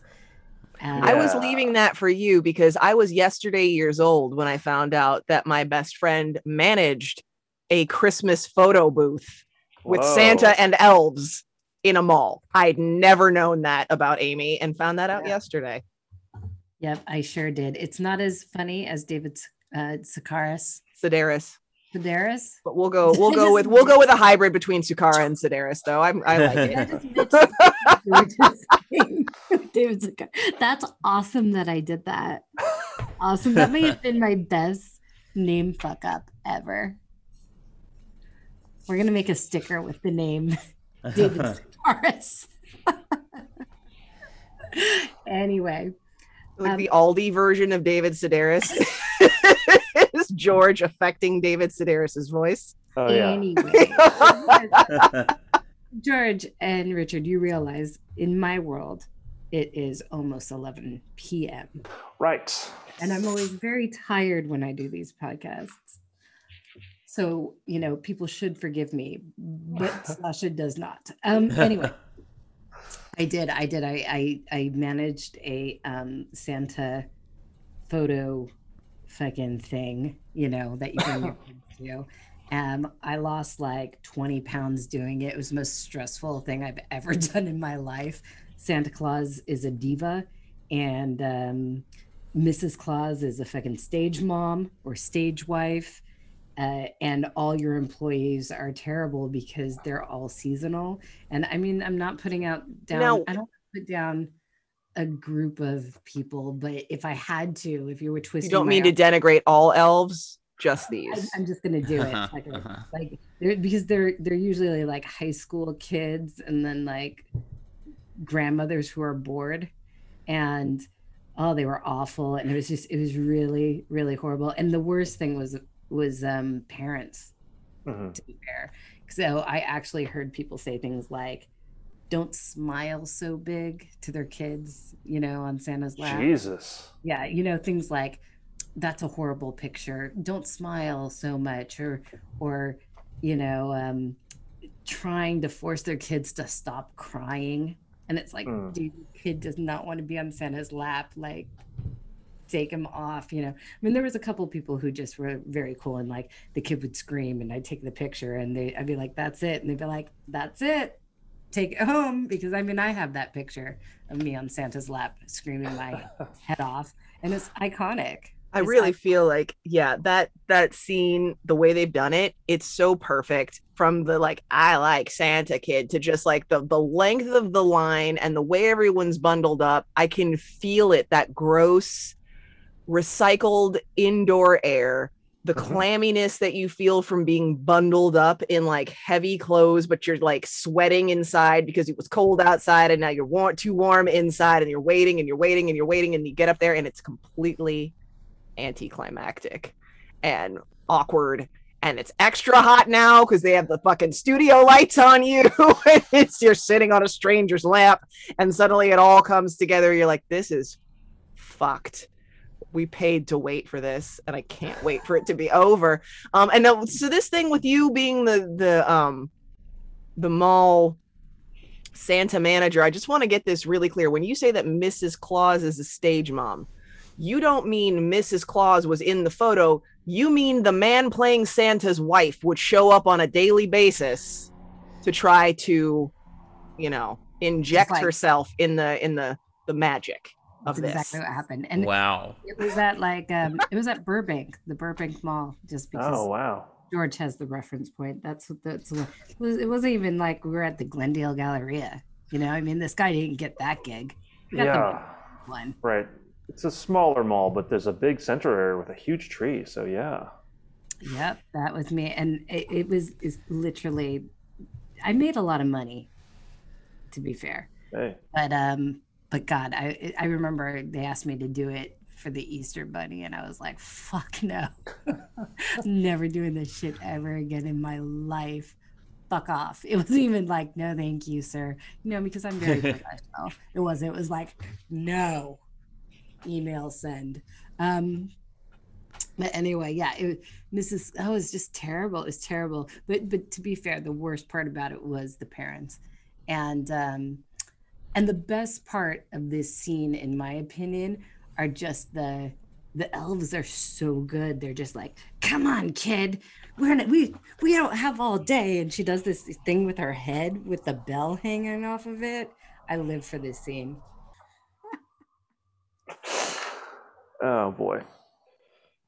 Okay, Sasha Chambers. All right. I mean, I feel like we've brought the Christmas magic. We've we've covered these two films. You know, we've we've done the thing. Fa ra ra ra ra ra ra ra. ra. All right. like that's a great closer.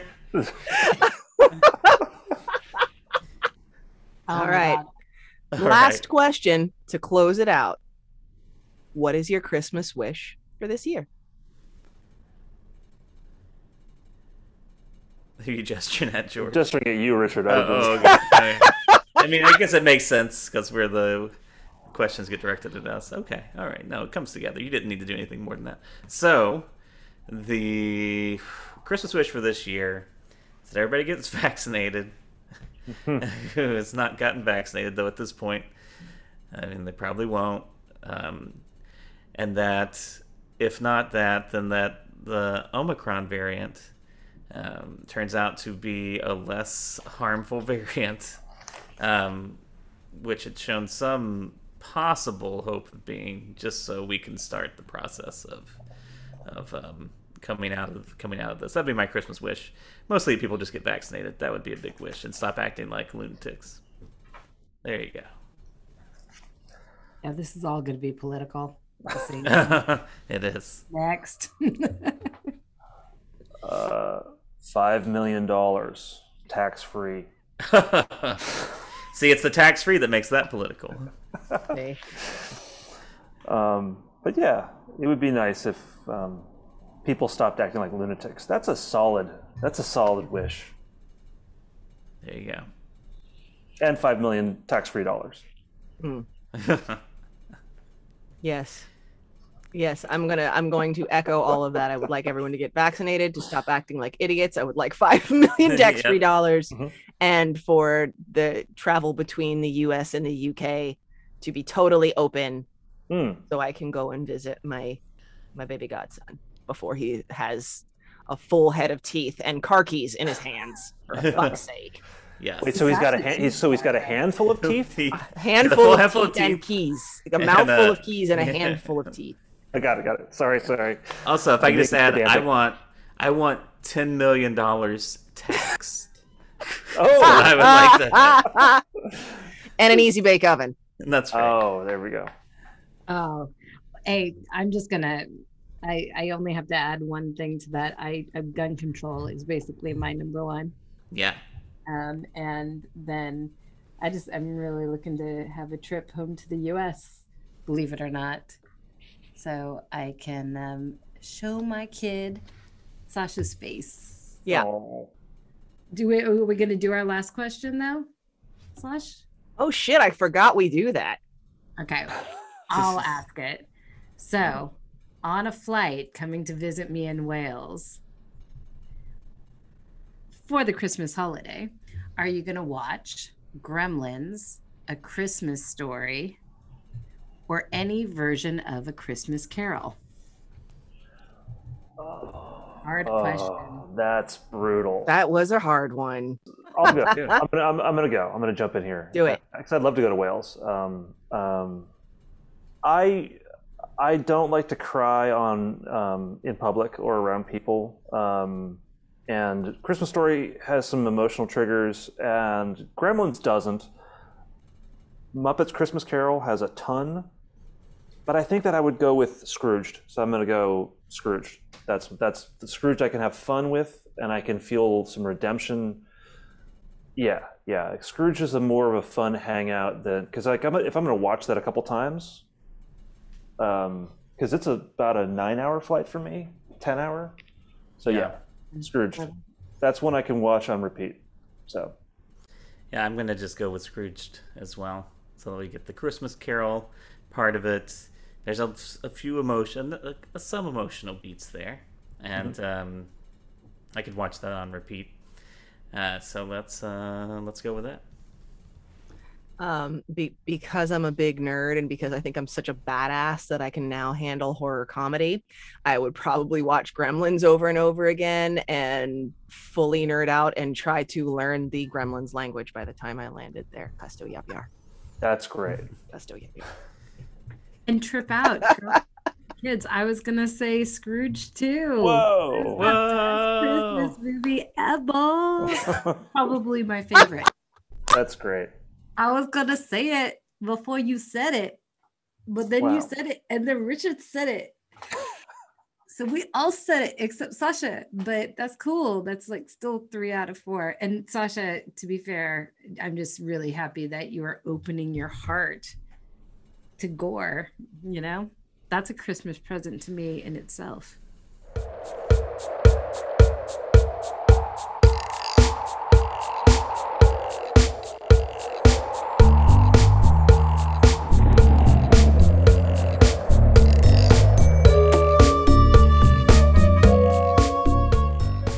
So thank you all so much for listening to our latest episode of Eating After Midnight. And thank you, Richard and George, for making our Christmas miracle of an episode come true. If you liked what you heard, please pop on over to iTunes or whatever platform you listen to us on and were seen best seen, I hope, and leave us some stars in a review. You'd also make our day if you could follow us on Instagram at Eating After Midnight Podcast. George and Richard can be found at Worst Scene Best Scene. Am I correct on that, George? On Instagram? Uh, yes, I think. Awesome. Find them. Worst scene, best scene. We follow them. You can find them in our in our followings on our on our on our Instagram. Oh, actually, Instagram. It's just at worst scene. Oh, at worst scene. There you go. Um, and if you've got the time, DM us with any comments, questions, complaints. Um, we'd love to hear from you. And until next time, may you get the Red Ryder of your dreams. May your Christmas tree shine bright. And may your holiday season be filled with all the magical Asians you could possibly hope for. Fa ra ra ra ra. Custo yap yar. Chambers out. No horseshit, Wang.